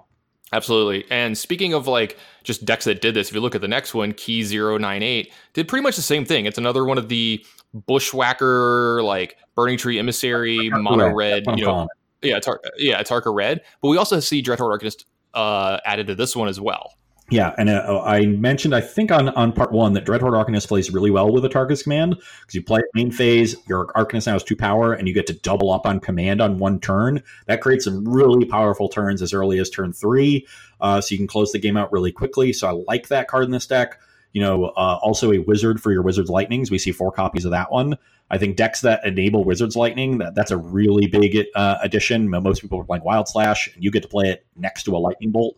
Uh, so I like this list. I'm not really sold on these crash throughs. Uh, but once again, like this is a strong shell. You can play around with the rest. You know, maybe this card is better than I'm, I'm giving it credit for because we do have the eight prowess creatures um, in Swiftspear and Soulscar Mage. But you know that this is a deck that you have to be prepared for. This is a tier one strategy. Absolutely. Uh, next up, we're going to look at uh, it's your boy Eli is their name. Um, this is a this is a collected company deck, but this was a little bit different uh, than the other ones. It's, it's Bant Company. Uh, it's got a good bit of uh, Planeswalkers in it with three Teferi, two Gideon, but there's Fblthp the Lost in this deck to kind of get you some extra card advantage off collecting yeah, Company. I, I think Fblthp's a little weird, uh, and I also think playing the two mana mana creatures like Paradise Druid and Sylvan Caryatid is a little awkward. Like we have enough untapped green to be to be playing Llanowar Elves and Elvish Mystic. I don't think you need that much help fixing your mana. Maybe I'm wrong on that, but this is your typical like value company deck. We're not trying to assemble any like cool synergies. We're just playing the best creatures in every slot. We got our voice of resurgences, our spell quellers, our deputies, our jaces to you know uh, target collected company. I'd like to see some removal spells in the main to also target the jace and get a uh, get a little bit more uh, versatility there. Uh, but that that's not a huge quibble. Um, you know, I like Selfless Spirit against sweepers. So yeah, we're just trying to play the best creatures, be individually powerful cards. Um, one thing I'll say is we hadn't seen as much company as I kind of thought we would. You know, we, we, touted this as a potential staple of the format. We're seeing a little bit of it, but not quite as much as we're seeing of the mono reds, the Azorius controls. I thought it would be up at that level, and it looks like it might be a, a level behind. Yeah, I definitely agree with you there. Uh, it's definitely one of my picks for like most underperforming card early yeah. in the format. if we move on next, we got Bumpin. Uh, this is a four color Saheeli deck. Uh, kind of leaning on Attune with Aether, traverse the Ulvenwald into the Aether Hub like energy theme. Um, you're seeing four Rogue Refiner, four Servant of the Conduit, three Whirler Virtuoso, and then all the cards you'd expect, like four Felidar Guardian. So this is a deck that like Felidar Guardian is going to be very good at just bouncing all of your permanents because you're still looking at four Oath of Nissa, along with you know the three Teferi, four Saheeli Rai, Oko, Gideon, uh, Ishkanah, like just a ton of stuff to get value. Yeah, no, this is the typical energy shell. This is the first you know shell I thought of doing because that's what it was. The combo was in in standard so far, I think we've seen the sort of Goose, Oko, Teferi, just Planeswalker shell outperform this one. The energy cards are a little bit weak. We've seen sometimes Rogue Refiner make its way into those decks in small numbers, but the rest of the energy cards just just not great. You know, I think Attune is worse than Traverse, and here you see two copies of each because they kind of want to be doing both, but you can't play that many Lay of the Lands in your deck. Uh, that's right. a little bit weird. You know, Servant of the Conduit is not a great mana creature when you compare it to the other options available. Um, so I think the energy shell is not great. You know, harness lightning is still good, but if, if that and then Aether Hub are they powerful enough to want to put all these other cards in your deck to enable? Uh, I think it's a little, just a little bit worse than the other shells we've seen. But once again, cat combo yeah. really good. Another thing that you have to be prepared for. Yeah, Servant of the Conduit really struggles in the red matchups I've found so far when I'm playing because yeah. it's you know it's a two drop, it's a two two, it just dies to shock and like just doesn't do enough. Yep. While, while the other two drop ones mostly you can't target. You know they mostly have like uh, you know, they can't be targeted while they're untapped, et cetera, et cetera, or they're zero threes and stuff. So definitely left a lot to be desired right. there. Next up, we have Sergeant Welch. This is a deck I've labeled Grixis cards. Uh, all, all, the cards are blue, black, red, or some combination thereof, uh, and they're all yeah. in the deck. Uh, really, sort of a, sort of a mid-range deck. Um, the you know a lot of good removal, maybe more of a control deck, but the yeah, it is more of a control deck actually. Um, my one issue with it is you see four copies of Murderous Rider, and for a control deck, that's a lot. Like a, for a, a, removal spell that loses you life, um, I, I, think Hero's Downfall is a bit better fit for more reactive decks, but that's the only thing I really don't like about this deck. Everything else looks solid. Yeah. A Hero's Downfall pairs better with Torrential Gearhulk as well. That's about all I have to say. This is your typical Grixis cards deck. Yeah, yeah. Not, not sure how good the Nicol Bolases are, but they're powerful. They're worth a try. Um, yeah, hard to cast. yeah, your mana's fine. Five actually, five yeah. swamp, four island. Maybe this mana base needs some more dual lands. Yeah, it's very possible. But yeah, your typical Grixis deck, nothing really, you know, standing out here. Next up, we have C. Newman with Selesnya tokens. Now, this is more in the vein of actually, it's kind of yeah, it's more in the vein of the uh, Ravnica Guilds of Ravnica era Selesnya tokens deck than it is the you know old one with Dromoka's Command and Gideon. Uh, we're generating a lot of tokens early with Saproling Migration and Raise the Alarm, using that to you know take advantage of some of the Convoke cards. Notably, we see no copies of March of the Multitudes. You know that yeah, that was surprising. That tells me that like you really need to be condensing your curve from where Standard was. You don't need that big over the top threat. You know, Venerated Loxodon and Trostani Discordant are enough there, as well as Nissa Voice of Zendikar as an Anthem effect. I like playing Smuggler's Copter in this deck to get value out of these weird tokens. Um, not sure how good appeal authority is. This is kind of like I, I guess this is their March of the Multitudes, but it's much cheaper. You know, it's trying to just end the game. You know, you can give a, a big a one one, you know, plus X plus X and trample. Maybe you target copter and do it on a flyer, which is kind of nice, and then tap down some blockers. So maybe that's just better in that role. Um, one thing I will say about this deck is I don't think Emmara Soul of the Accord is very good. There's another two mana two two that dies to all these wild slashes around. There's plenty of two drops in this deck already. I think Voice of Resurgence is just a, a, generally a better card. I don't think you need Emmara in this deck, and that's where you know we can make some upgrades. But the rest of what this deck is doing looks pretty cool. I like Conclave Tribunal. This is an enchantment that doesn't die to Abrupt Decay, which is nice. Deals with a wide array of threats. So I think Tribunal could be an underrated card right now, and this deck utilizes it well. Agreed. Um, might need a little bit more interaction, but all the other cards are powerful, and we have four Venerated Loxodon. What's not to love? Uh, I would maybe want something else to do on one. It has three Legion landing as the only card it could really play on turn one. So okay. maybe something else to do. I, I don't know what.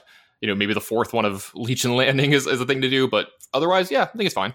Okay, yeah, I like that. More more ones. Ooh, we got a cool one next. Mm-hmm. Mudsea Maximusty. Uh, this is a, a deck I hadn't really thought about. This is a Gruul Pummeler, Electrostatic Pummeler. Three colorless for a 1 1 artifact creature construct. When it enters the battlefield, you get three energy, and you can pay three energy to give it plus X plus X until end of turn, where X is Pummeler's power. So if you play pump spells beforehand, you know this card can get just really, really big.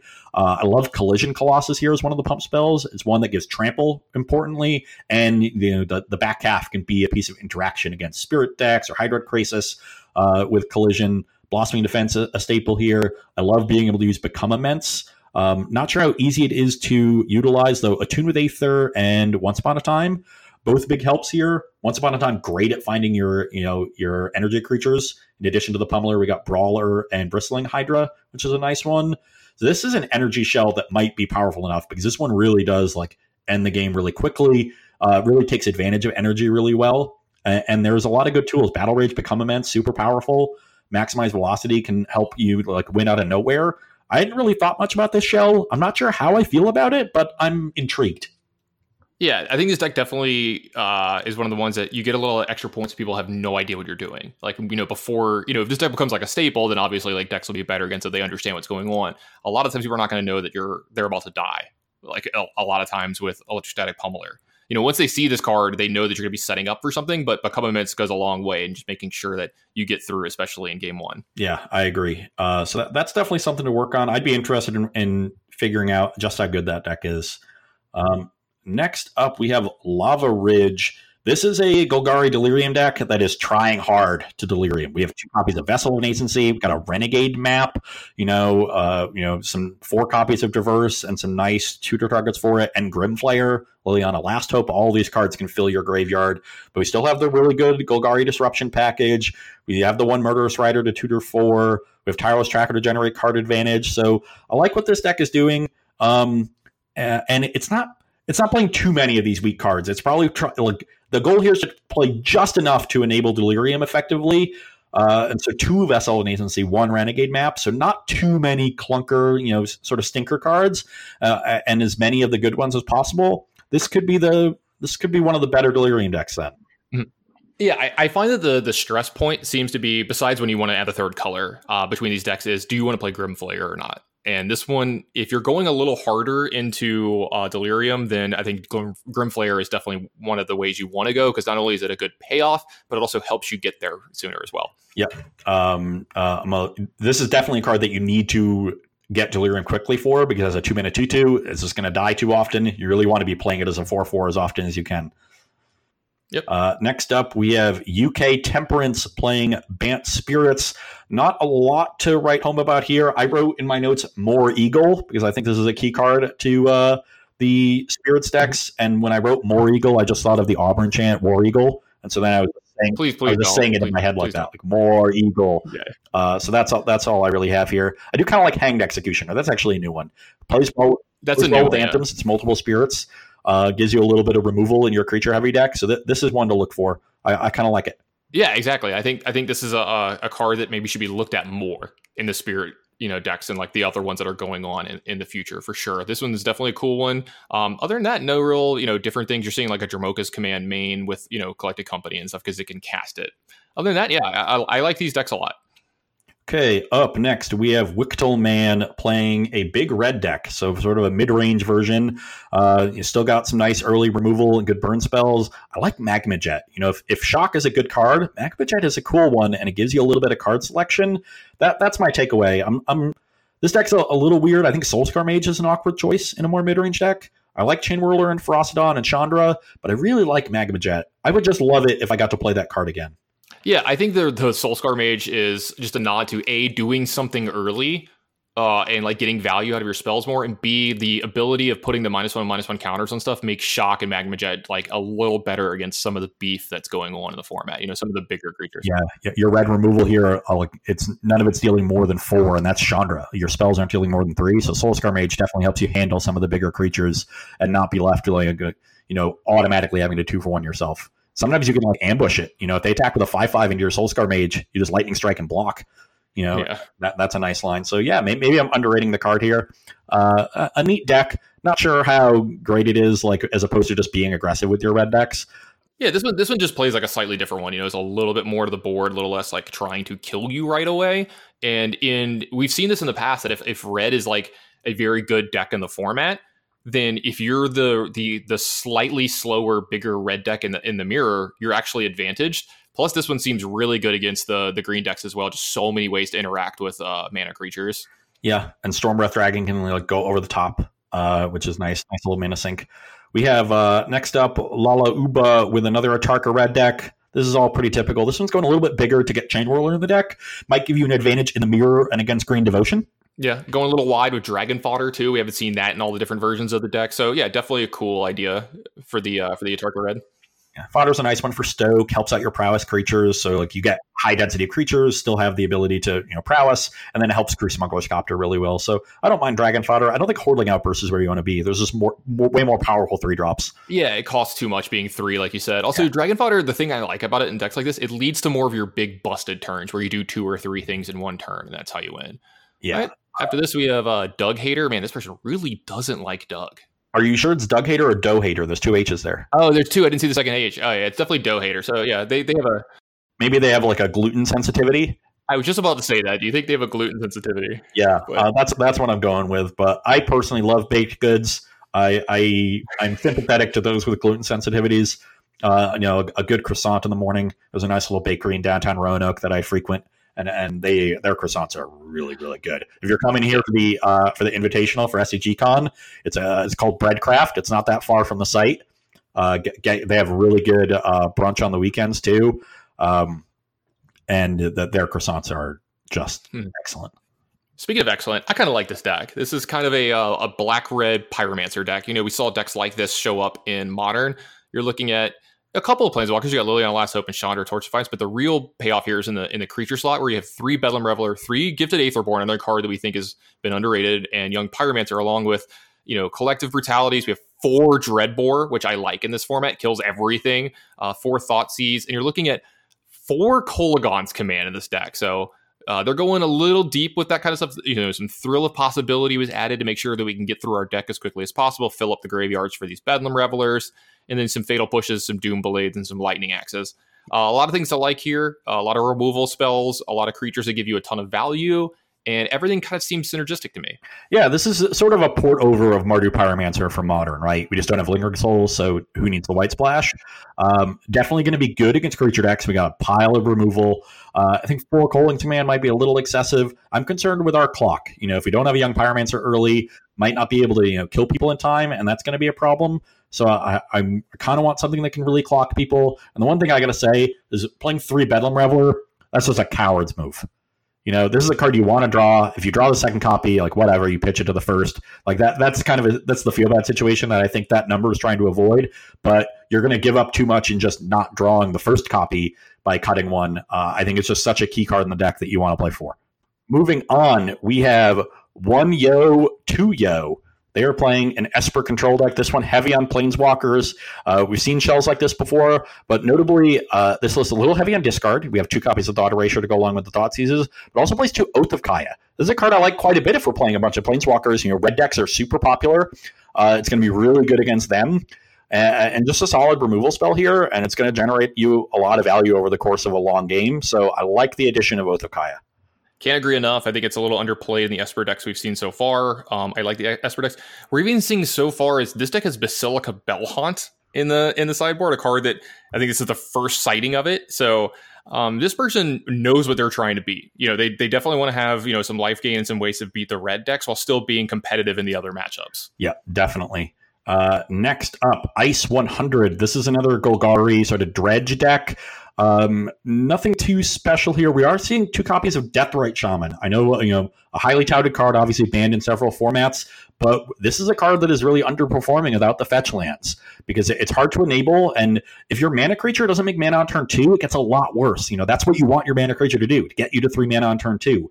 With Deathrite Shaman in this format, we're seeing, you know, either you have to have Fabled Passage, which is entering tapped, so you're not actually getting to three mana, or you have to cast something like Gather the Pack or Grisly Salvage, like we see in this deck, on turn two and not accelerate.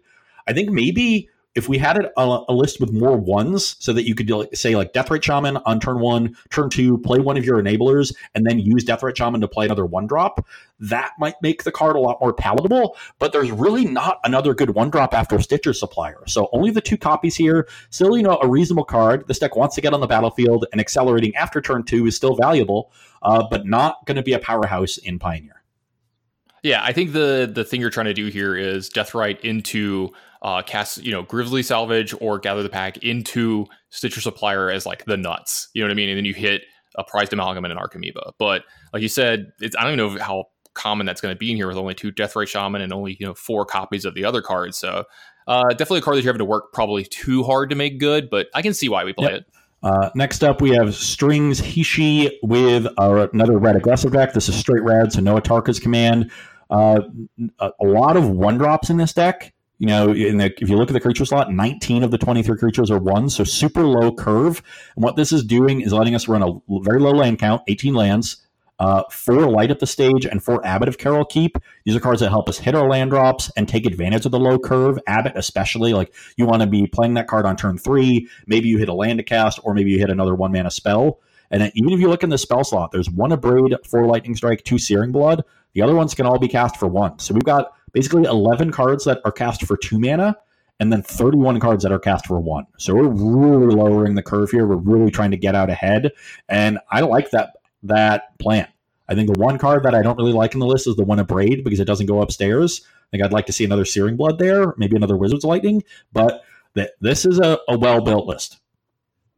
No, definitely a big fan. Uh, something to talk about. They have dual shot in their sideboard, so one mana instant, it's one red. Uh, dual shot does one damage to each up to two target creatures. Uh, this is something we haven't seen much in the format, but if these decks are super popular, a lot of the one drop decks, this this card is a, a pure two for one that could take all of the wind out of the sails of yeah, I think uh, I think you might want Electrickery over this. You know, the the upside from overloading is, is high, and on turn one, you know, dual shot is often just killing like a mana creature on turn one. Electrickery can still do that.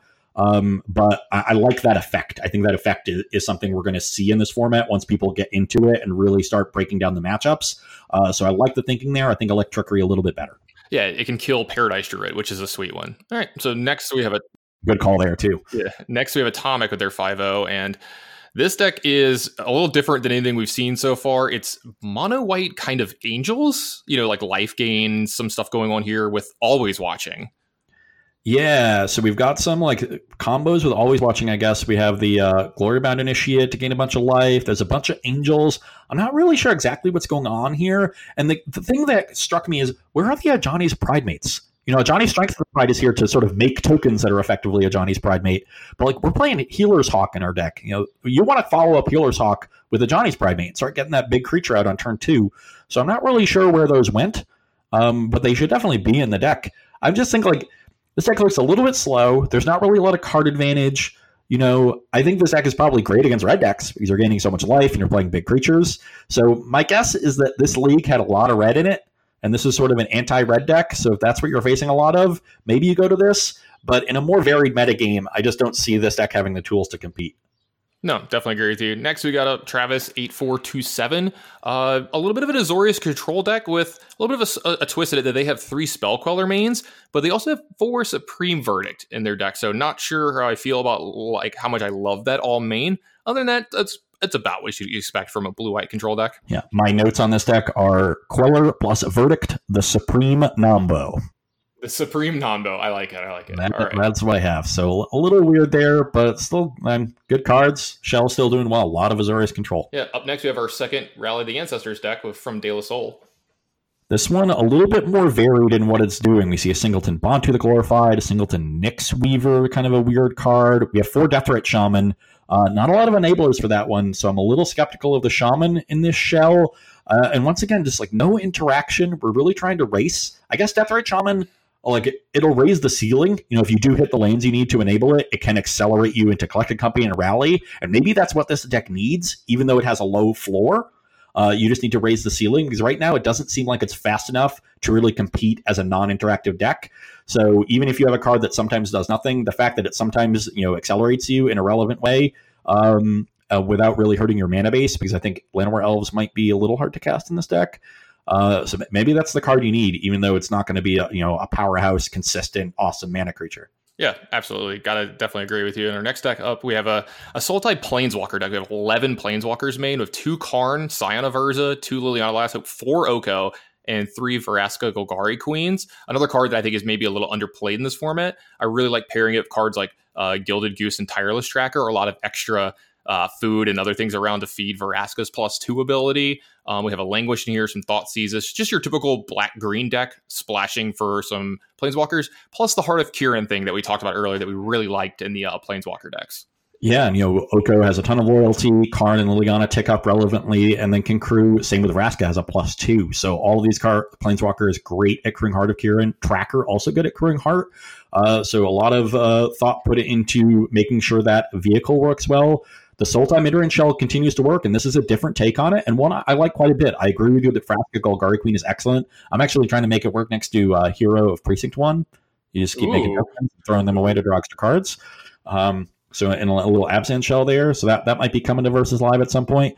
Um, still working on that one, but I, I mean, I, I, I also like the fact that playing so many planeswalkers and fewer creatures lets you play a card like Languish in the main deck really good against aggressive decks, good against devotion. So uh, I like what this deck is doing. I love Heart of Kiran with these planeswalkers and the Sultai or Golgari removal, still doing good things. So a lot of different ways to take that deck, and that's a cool one. Yep. Up next, we have two Seeker. This is another one of the artifact, uh, like all that glitters, uh, Ghostfire Blade, Springleaf Drum, Shrapnel Blast decks with a little bit of a twist in it. It has Imri of the Lock, Lurker of the Lock in the deck. We only have two copies, but something that can kind of give you like a little bit of longevity in some of the matches. Uh, you know, you can start casting some of these creatures from the graveyard to make sure that you always have a threat.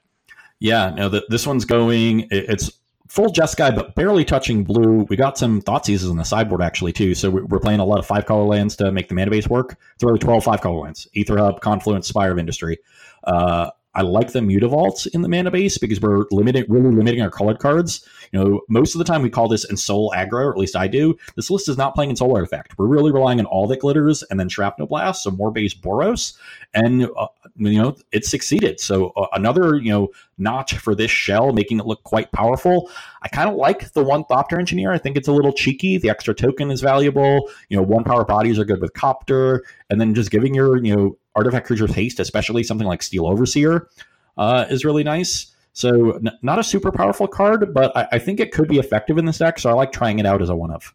Yeah, this is one of those things where you see the person, they're like, I want to try this card. I want to see if it's good or not. And they did that by putting one in their deck. And hopefully they drew it and found out if it was good or not. So, yeah. okay. Now we have Urks with another uh, mono white humans deck. This one's a little bit more knight heavy. I guess, uh, yeah, more like mono white knights with four copies of Worthy Knight. But you might expect this. My notes on this deck two Loxodon question mark. Why do you hate me? What did I do? Why are you not putting four venerated Loxodon on your deck? You even generate extra tokens with Worthy Knight. Like you could yeah. three Loxodon on this deck so easily.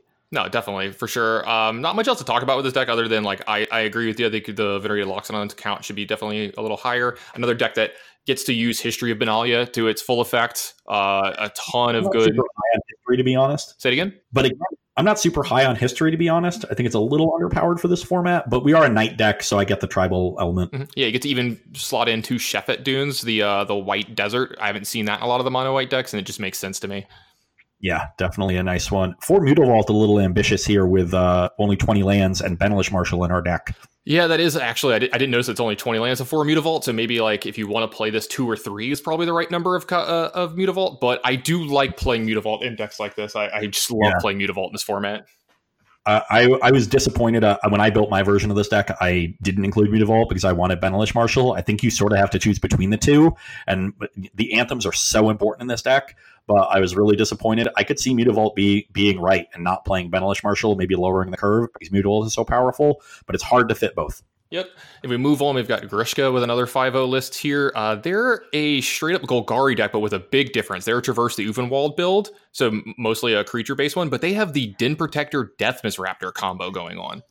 Yeah, so we're megamorphing here for value. Got a couple Satyr Wayfinders to make sure we hit our land drops. What do you think about the megamorph package in uh, in Pioneer Tannon? Uh, I don't know because like here's the thing: Deathmist Raptor is a cool is a cool thing to get for you know the megamorph, right? But like you're not really doing it super often. So like I don't know if it's uh, prevalent enough, though I do think Den Protector is a very valuable card. Uh, so maybe it's good enough. I'd have to try it out, honestly. I mean, there's a lot of cool ways to get here, like Satyr Wayfinder get you some extra value if you mill over uh, if you mill over Deathmist Raptor. You know, there's a couple other cool ways to kind of to kind of get it done. You can go find it with Traverse the Ulvenwald and stuff. They're splashing for treasure cruise in here. I actually just noticed, and they have Scrabbling Claws made to make sure that you know, their Grim Flayers get big enough for Delirium. I'm not sure. I think this deck might be doing trying to do too many things, but hmm, I don't know. Den Protector is a really powerful card. I, I like Den Protector a bit. I think it's a little slow for this format, but it might be good enough. I do not like Deathmist Raptor. I think yeah, format where people are killing you on turn four and Oko is around making three three elks, I do not think Deathmist Raptor is a card I'm interested in. So the package I'm not a fan of, but Den Protector is a kind of a cool one. It might be a nice just singleton traverse target because then it lets your like traverses get your singletons back from the graveyard. It's a little slow, but it's it's a nice late game option to have. And sometimes Den Protector just gets cast on turn two, so you can curve out. So it's not that like high of a cost to play one of.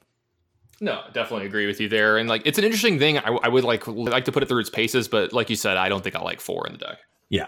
Uh, next up, we have TKPHI or TK5 maybe with a mono red prowess deck. So the, they're more on the prowess version. We've got four soul scar, four swift spear, uh, and then some some of the cantrips. You know, renegade tactics and crash through to enable prowess. I like runaway steamkin in this version quite a bit to help you just cast a ton of spells in one turn. We, we see the cowards three Bedlam Reveler. and this deck, it might be right because we're trying to you know end the game pretty quickly, and Reveler is more of a you know if we get to the late game, this is a good card as opposed to being a key card key part of the plan like it is in the Rakdos midrange decks. So I, I can see three here. Uh, pretty well built deck. I actually like all the numbers here. I think the mana count is good, and prowess is definitely a way to take it. Not sure if it's better than a Atarka Red, but definitely just another way to play red decks. There's just so many good red cards. Yeah, another good deck that I think is well built, uh, relatively cheap. If you want to try to buy a deck into the format, this is another one that's like just going to win a lot of games that you're not going to be spending a lot of money on, and probably will not have a card banned from it. So, big fan. Up next, we have another Moto grinder ringer that you're just going to hear of a lot. Uh, Phil Hellmuth, not the poker player Brat, but the, the Moto grinder.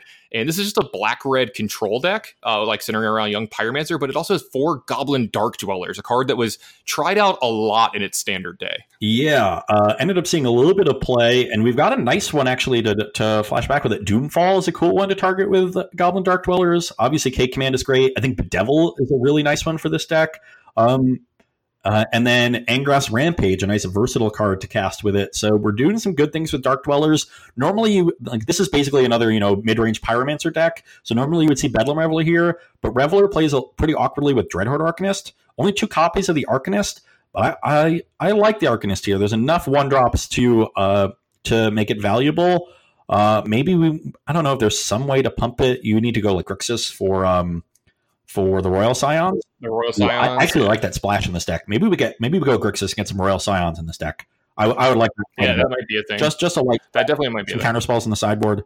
Uh, but I also like this one of magmatic insight. It's easy to just have a land at one point to pitch away to it, and it's a nice card to uh, flashback with Dreadhorde Arcanist. Just uh, draw a few cards, make sure you don't flood, and uh, you know these mid range decks t- are somewhat prone to flooding. So I, I kind of like what's going on this list. I like Goblin Dark Dwellers. Um, only one Dreadbore. The other list had four. I'd like to see more copies of Dreadbore, though. But Devil is nice in that it's instant speed. So maybe maybe a mix between. Yeah, they also have Angrath's Rampage oh, in that yeah, slot right, as well, right. which is really cool. So okay. yeah, it just depends on if you like what you want to be doing with that card. I think that that's like the flex slot that you can move around. I also like these Goblin Rabble Masters to pressure Planeswalkers onto the sideboard. Yeah, absolutely. I think the sideboard of this deck's really good. It's got Slaughter Games, Languish, Anger of the Gods, Goblin Raps, a Massacre Girl. All these cards are pretty sweet. This is if you if you like the the black red versions of these decks, I definitely like this. Okay. Um, Moving on, I want to make sure that we make make a note of this. This is the third 5-0 from Yuka 42. This person is probably doing very well on the trophy yeah. count. Third 5-0 from them, uh, third different deck. And this is my last sweet deck. We're getting to the near the end of the list, so this is the last one. This is another. Thank hero- God. this is another heroic shell, but this is Gruul heroic. Not like normally you think you have to have white, but this one is doing some cool stuff to make everything work. You know, uh, I say heroic. The only heroic creature is a Akroan Crusader. So, okay, so, uh, a, a, good card. We saw it playing Boss Sly, an underrated card. We got our Monastery Swift Spear, But then to take advantage of, of casting all these spells, we got Dreadhorde Arcanist to flash them all back, card I love, Young Pyromancer. So now we have Young Pyromancer and a Akroan Crusader. We're making a ton of extra 1 1 creatures. We got Smuggler's Copter to uh, get value out of them. We're playing Renegade Tactics to you know, make a uh, get them through blockers. I think we get Reckless Rage because we got some creatures with three toughness, or we can just throw away token to kill a bigger creature. But the card that ties the entire room together, and the reason we're in green, four copies of Season of Growth. This is a, from Core Set 2020 or, or, Magic 20. I don't know. Uh, colorless and a green enchantment. When a ever a creature enters the battlefield under your control, scry one. So now, anytime you're you know casting a spell with Young Pyromancer on the battlefield, you're scrying. So you're going to constantly be finding more spells. And then whenever you cast a spell that targets a creature you control, draw a card. So we're generating card selection and card advantage. This is really a season of growth deck, I would say. And it's an interesting one. Uh, I'd like to talk about there's two Rimrock Knights in this deck, and they play they pair unbelievably well with the card Season of Growth because you get it on both ends, coming and going.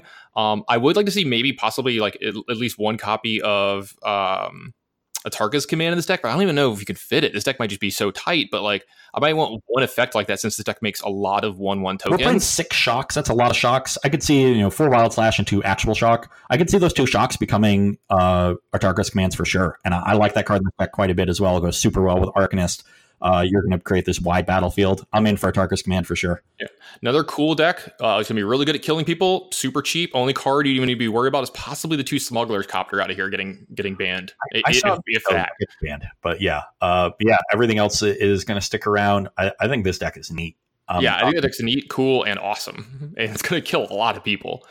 Okay, we are at FLXEX, so sort of flex. I don't know how to pronounce that. Yeah, flex with uh, an extra X in it. Yeah.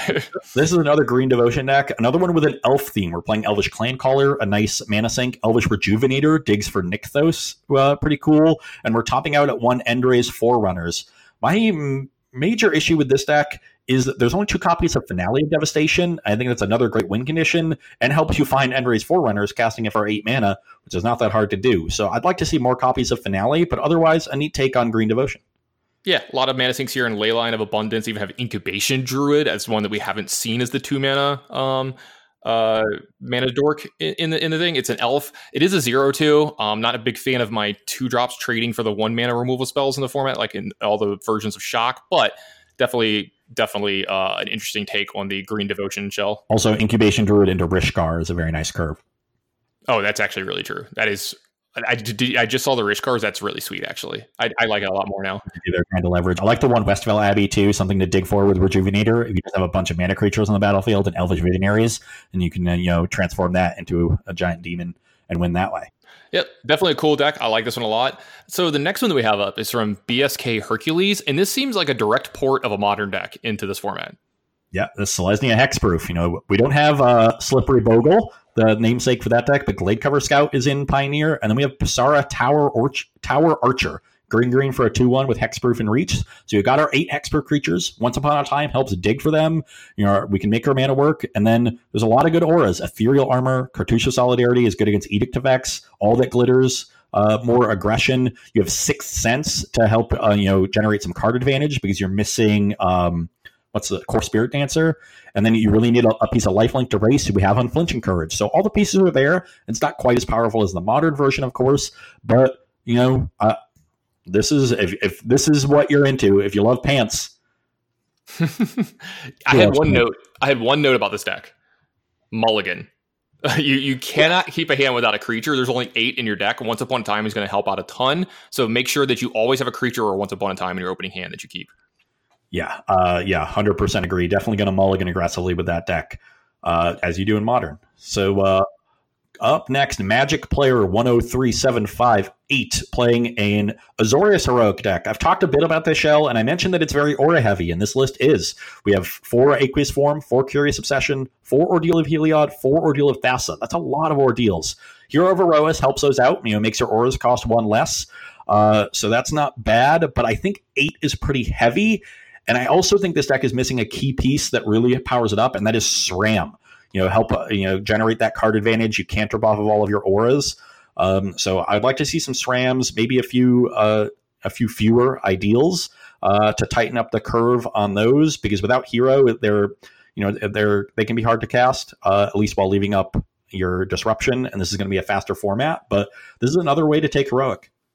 No, absolutely. I like this version a lot. Besides the Sram missing, I do like the Adanto Vanguards out of the sideboard quite a bit. Another little like sweeper insurance type card. Yeah. Um, I also think that you, you might want to go away from Gods Willing, oddly enough, in this version of the deck, because if your opponent is playing interaction that is blue or white, you often can't defend with Gods Willing because then your aura will fall off, or at least you don't want to defend with Gods Willing. And blue actually offers dive down, which is great at protecting your aura up creatures. So I, I, would be looking at things like dive down along with Ajani's presence. You still want Gods willing to get through blockers, but you already have aqueous form, so that you know mode of Gods willing isn't as relevant. So even though it's a staple of the archetype, I think it's a little bit worse than the other options in this build in particular. Yeah, and if we move on to the next deck, it's a uh, TH Halve, I guess is, is how you pronounce this.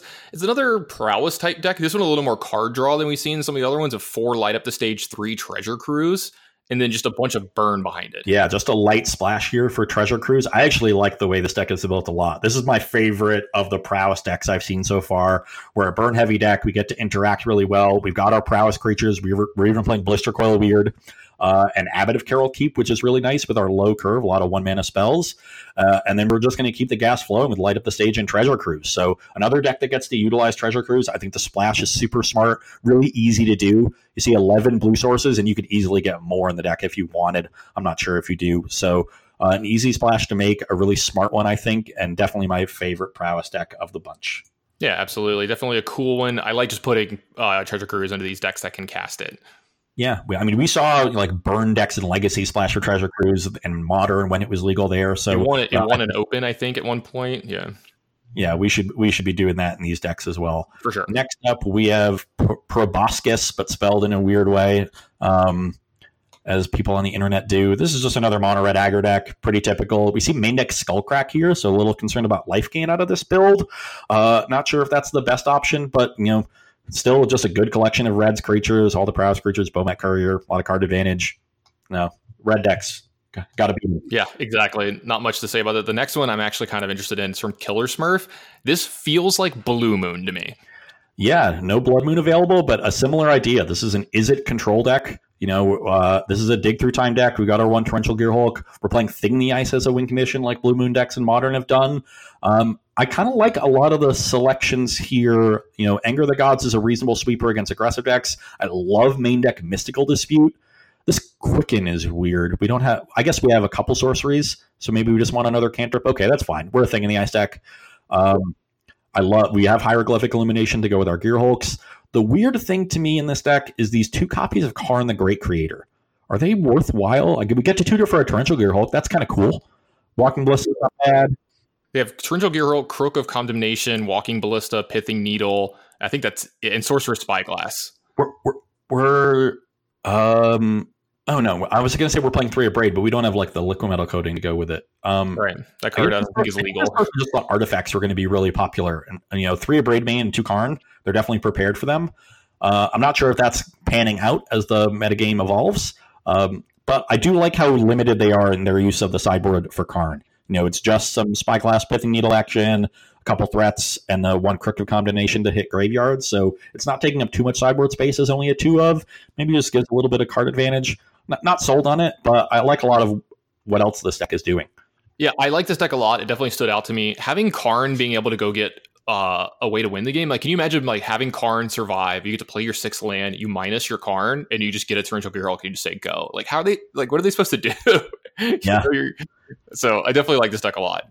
Okay, final two deck lists of the uh, the league. We have yeah, we have R. Rosansky, two R's at the beginning of that one, with another mono take on Mono Black Devotion. This one is borrowing a lot more heavily from the old standard version. We see Pack Rat, Underworld Connections, Lifebane Zombie, even.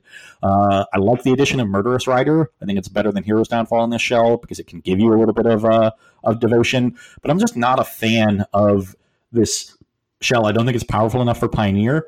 I think in its standard format, uh, you know, it had really good threats, good removal, good card advantage, but there's so many more options available now. You know, Underworld Connections is really slow, really mana intensive because you're using up that land every single turn uh, to get going. It's a really good, like, strong engine going long because it just keeps drawing you cards and you have Gray Merchant and Gifted Aetherborn to gain life. But it's just pretty slow for this format. Uh, so, and, and, I also think Pack Rat is slow. I think Pack Rat is actually just one of the most overrated cards of all time. It was incredible and limited, but in, when it came to constructed, like you weren't winning that many games by just going turn two Pack Rat all in on it. That actually didn't happen. When I was playing this matchup, you know, the better mono black players were the ones that were using their removal early, and then on turn five, they would go pack rat, make a pack rat. So your removal spell didn't matter, or you needed two of them, uh, and you could turn the corner really quickly, make you know maybe two more pack rats the next turn if you had a six land and the cards in hand, and the game was over immediately. It was a great turn the corner threat that could sometimes give you that option, but it wasn't just this art like you know unbeatable threat. It's a two mana one one. Yeah, absolutely. And I gotta say this, I gotta agree with you that like I'm not the biggest fan of this version of the deck, but I do think there's something here at the core of what's going on.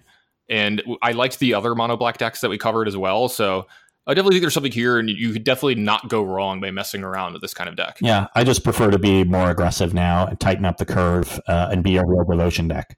If you want to be a mid-range no, deck, absolutely. play some Sultai. Sultai has great tools, like our last deck. This is yeah. Speaking of Sultai, this is Parker Drake.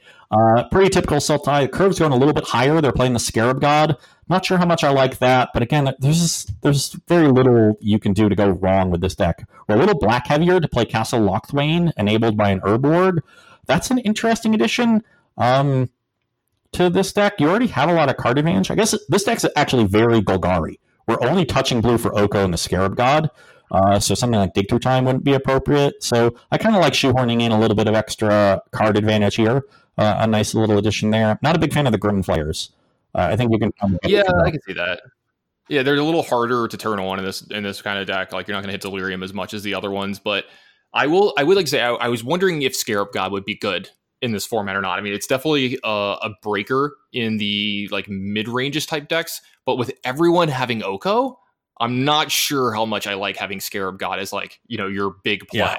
because you need to have like nine mana for it to be. I agree. I'm not a fan of the Scarab God uh, for sure. I am a fan of this card in the sideboard. If you look down and see two Yahenni's expertise, you're yeah, you're turning all their creatures into elks. Then you cast.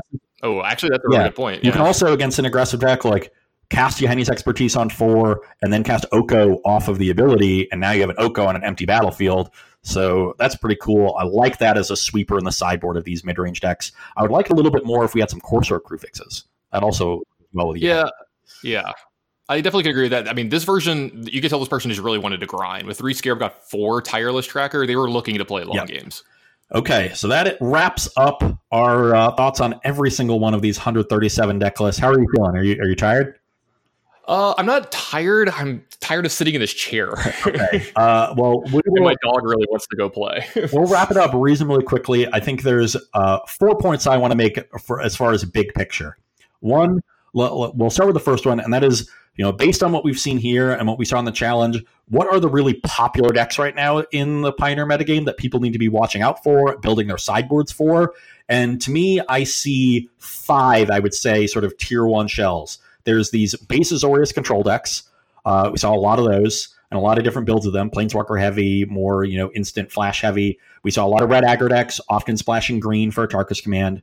We saw a lot of cat combo decks, you know, uh, mainly with you know mid range shells with Goose, Oko, Teferi. We saw a lot of green devotion, and we saw a lot of Sultai mid range decks, sort of base Golgari because they have the sort of the best disruption, the Thoughtseize, Abrupt Decay, Fatal Push kind of package.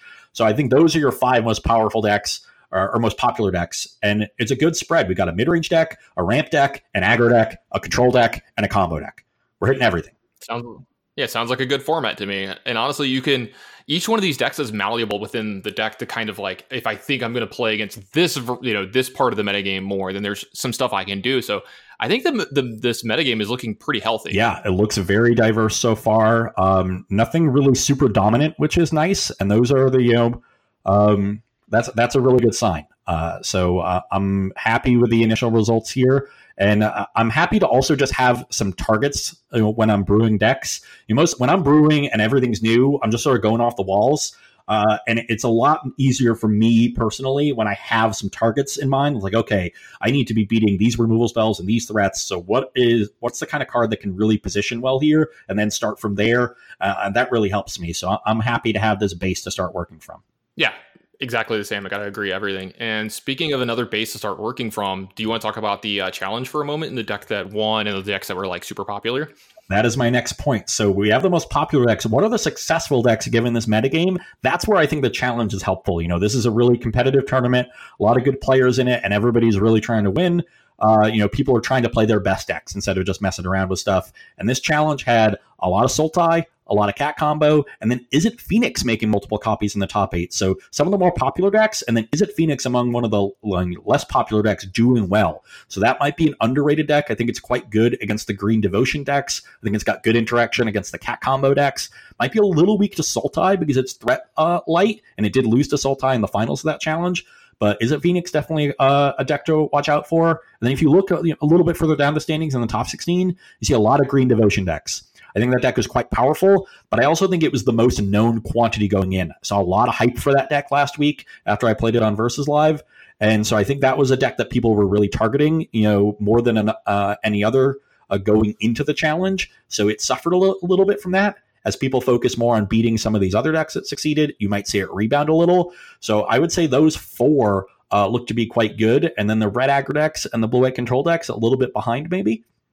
No, I definitely agree with you. I was about to say the the red aggro decks look to underperform a little bit, and I kind of expected the finishes from the the blue control decks because, like you were saying, when you were brewing, there was nothing to really aim at, and now I think those decks are going to get a little bit better. You know, they understand the metagame a little more. They're seeing what decks are going to be popular in these tournaments. Like you're seeing, you know, just a ton of Sultai and Izzet at the top, along with you know some sprinklings of other decks, and now you get to kind of uh, know your enemy and you can you can you know fix those four or five cards in your deck and make them a little more streamlined and you may see control do a little bit better. But definitely the bigger losers out of this the pioneer challenge were the the the bluish base control decks and the the red decks for sure. Yeah. Uh, you know, red is also like an easy deck to target. Everybody knew there was going to be red decks, so I think along with Green Devotion, probably a heavily targeted deck, um, but still definitely a competitive one. Now I want to get into cards, or not cards, but decks that might be a little bit underrated right now, and I have two uh, both decks that showed up in multiple different you know shells uh, in uh, high numbers in this deck dump. The first are these heroic shells, and mainly the Boros list with Feather. I think those decks are quite good, and there's some you know room to maneuver with them. And then the artifact aggro, you know, and Ensoul Artifact, Shrapnel Blast, and all that glitters. You know, playing Copter, Gingerbrute, Bomat Courier, those kind of decks. I think both of those are underrated right now, and that's definitely uh, two of the shells that I would want to work on. 100% agree with you. I think the one that I'm most excited about is the artifact decks. Okay. I think they're really cool. Um, it's kind of a harking back to a deck that did very well in a standard format and has gained some extra pieces from here or there. So there's no reason why that deck shouldn't be a player. Yeah. You got anything to add there? Any decks you think are a little bit underrated? I was gonna say the the artifact deck a little bit, and I would like to see maybe the the like the spirits decks that shy away from collected company maybe. Like maybe that, that deck just makes your mana too bad and i think there's ways for you to beat these decks especially uh the uh the phoenix decks yeah. for sure. No we saw a lot a lot of those uh spirit decks so that's a good choice. I think that one could be quite good. I think Spell Queller is really good in this format. Yeah the, the more i'm seeing it like i like Spell Queller against a lot of this stuff especially uh, if you have to play a deck with Spell Queller plus to Teferi, I think it could be really, really good against a lot of these decks too. Okay, and finally, we'll wrap up with individual cards that we think were winners or losers from the weekend. Uh, you know, there's a lot of hyped cards coming into the set that were really good in their respective standard formats, and I think we have a, a you know a pretty clear picture of which ones are succeeding right now in Pioneer and which ones aren't. I have a list of five that are succeeding that are successes. Uh, yeah, go ahead. But the obvious ones: Felidar Guardian, Smuggler's Copter, Oko, Teferi, and then Nissa, uh, who shakes the world, was, was just a key card in these Green Devotion decks. Those five cards, you know, and maybe you can lump Oko and Teferi together because we often see them together uh, outside of Sultai, uh, are, you know, big pillars of the format along with maybe Thoughtseize and the good cheap removal. Those are cards that have looked really, really good. Uh, you know, I think Felidar Guardian might be on the short list to be banned. Um, if but it doesn't look to be overpowered, so maybe it sticks around. Uh, you got any more you think uh, you think have been quite good?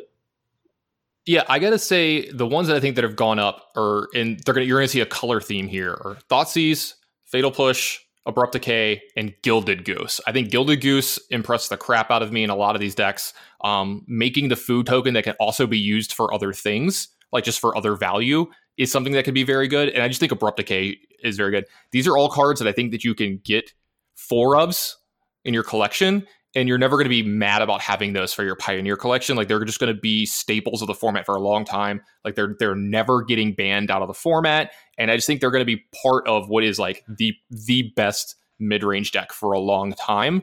Um other than that like just the cards you mentioned pretty much and then just a couple of the cards out of the phoenix decks. You know i didn't think we'd be seeing decks with four lightning axe doing this well and lightning axe looks to be very good in this format I agree. Lightning Axe definitely uh, that one caught me by surprise. These others are cards that I expected to be good. Right. Uh, Axe definitely one that caught me by surprise. As far as losers on the weekend, I've only really got two, and they're pretty big losers. The first one is Emrakul, the Promised End. These Delirium shells haven't been doing as well. We, we didn't see a lot of them. I think it's just a little slow and kind of hard to cast for this format. You know, hard to get to. You know, eight, nine mana, ten mana to cast it. Games aren't going that long, uh, and it's hard to get stuck with that kind of card in your hand. Uh, they're just better ways to sort of take over the game. And then uh, an, a standard favorite for many, Siege Rhino. Uh, you know, I think it's good against aggressive decks, but that's about it. You know, uh, it gets turned into it gets turned into an elk. It's like the four five body isn't super relevant. They're, um, I think it, if you go through these deck lists and you look really closely, you don't see a lot of four and five mana cards. I think curves are really concentrated in the one through three area. You definitely see fours and fives, uh, and you see more of them out of like ramp decks and things like that. But in your mid range decks, in your aggro decks, uh, you know, curves aren't going that high, and that is typical when we get bigger formats. Curves condense. A lot of one, in, you know, in Legacy, it's all zeros, ones, and twos. You don't really see that many threes. Uh, you know, in in modern, it, it is also pretty condensed. You go up to three a bit, uh, but not really not much into four unless they're really powerful cards. You know, like Crackling Drake. Uh, and, and, in Pioneer, yeah, you get to four a little bit, but they need to be good for still. Uh, and Siege Rhino just doesn't seem to be uh, you know, up to snuff. And it, it, really it has to do a lot with the fact that Sultai has overtaken Abzan. The the Agreed. the printing of Oko really helped that color combination. You got a lot of good counter spells in your sideboard. White is really weak in this format. And the removal is bad. And not a lot of the gold cards are great. So there's not a lot of reason to be Abzan. So Rhino just is just not there. Sorry, Doctor. No, I definitely agree with you yeah, I've got I've got two myself. I'll go on the uh, the four drop theme. The first one for me, Aetherworks Marvel. Uh, big loser on the weekend. We didn't see it do very well. We didn't see a ton of lists in the five O's with it being very good. Um, you know, we saw Jerry Thompson write an article about it like possibly taking over the format, and maybe it does at some point. But as of right now, the format does not seem like it's lending itself to be taken over by Aetherworks Marvel. And then the other one for me, this is a kind of a weird one to say, but I'm going to say Grimflayer. Um, a lot of press going on to that one from the green black decks because a lot of people thought, you know, with abrupt yeah, with Abrupt Decay, Fatal Push, Thoughtseize being so good that Grimflayer would be good, but it seems like the versions of the green black and green black blue decks that are doing well are not playing Grimflayer because if you think about it, you're playing a 2 2 for two mana that usually gets uh, trades for a card that costs one. And then if you do make it a 4 4, you're kind of going through hoops and putting some more uh, not as impactful cards in your deck than we're seeing on the other one. So I definitely would, if it was the mirror, I definitely want to be on the version that doesn't have Grimflayer. Yeah, two really good uh, choices, I think, there. I agree completely. Both quite disappointing. I was skeptical of Aetherworks Marvel going in, so I'm not too surprised it didn't do that Same. well. Um, but yeah, that's, uh, you know, I, I, very much agree. So I think that's going to wrap it up for us. You, you yeah, absolutely. Yeah yeah, I got a couple things to talk about. Make sure that you follow us on Twitter at Cast Pioneer. Uh, you know, we're pretty active on the Twitter there. We retweet a lot of deck lists, talk about a lot of stuff, and we post links to um, a lot of things on there, like our actual podcast. You know, if you're trying to find exactly which version of the podcast you want to listen to, we should be on every major uh, platform. We got one of the last ones working uh, yesterday. It was, a, it was, the last one that was fighting against us quite bad. Also, in there, you can see a link to our Discord. Our Discord family is getting bigger and bigger by the day. Ross and I are pretty active in there, but we don't even need to be. Everyone in there is talking up a ton. And there's a ton of ideas going back and forth. A lot of people are like hey help improve my deck. Like what do you think about these deck choices? And people are talking about oh you know this card might be better than this one. So a lot of cool discussions going on in there in pioneer. Plus there's a lot of stuff you know non-pioneer even non-magic related going on in there. We got like a sports section a video game section a tv section. So we're talking about a lot of cool stuff. Also there is one section in there that you can only be a part of if you're a Patreon of our podcast. And we really appreciate if you decided to do that. Right now, we have a two and a $5 tier. Um, there's a couple things available to you on the $2 tier. You get access to the exclusive Discord channel, and you will receive tournament deck lists each event that Ross or I participate in. So if there's an event coming up this weekend, we'll either post the event, the deck that we're playing, or what we would play, you know, something along those lines.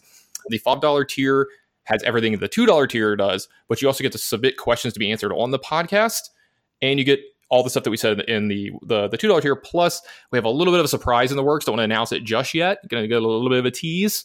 Maybe make you guys and girls uh, want to try to join that a little bit sooner. But yeah, always leave them wanting more. Yeah, exactly. And just for the price of one visit to Starbucks, you can help us, uh, you know, pay our wonderful editor, uh, pay for the music that we have on the show, and all the recording stuff that we have to use as well. Uh, we are working him hard this week, by the way. Yeah. So he a nice payday. Make sure you give Brent some love if you're in the Discord or on Twitter. You'll see him uh, kind of, you know, uh, Brent Wagner. He's kind of helping out a lot with this stuff. I don't say kind of. He is helping out a lot, doing a ton of work because this episode's got three hours and 30 minutes almost. So I'm going to try to end it here. But we're sorry for it. But we wanted to make sure that we got everything out since the first week of, of Pioneer. We wanted to give you all as much information as we possibly could. So uh, look for this kind of stuff in the future. I'm thinking Tuesdays are going to be when this stuff's going to be dropping if they're going to keep putting out deck lists on Mondays and stuff too. So look for that in the future. We'll definitely let you know. Ross, if people wanted to hear more from you or watch you more, where would they go? I am uh, on Twitter at Ross Hunneds. That's R O S S H U N N E D S.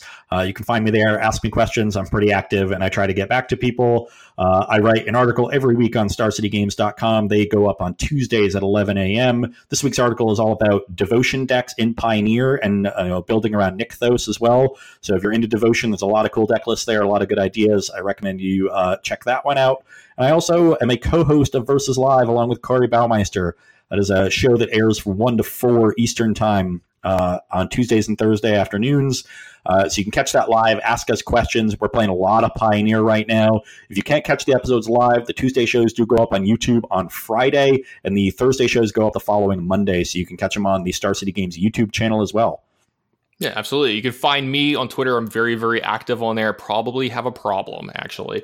Uh, it's under the Tannon Grace. Uh, I'm really active on there and under our ca- uh, at Cast Pioneer, the, the actual one for our podcast. Uh, you could also find me in the Discord. I'm in there quite a bit as well.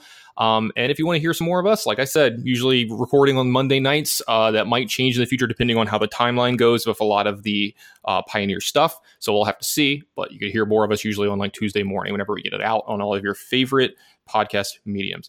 As for that, thanks for listening to this unbelievably long and in depth episode. But Ross and I had a ton of fun bringing it to you, and look for more of this great stuff in the future. We'll see you then.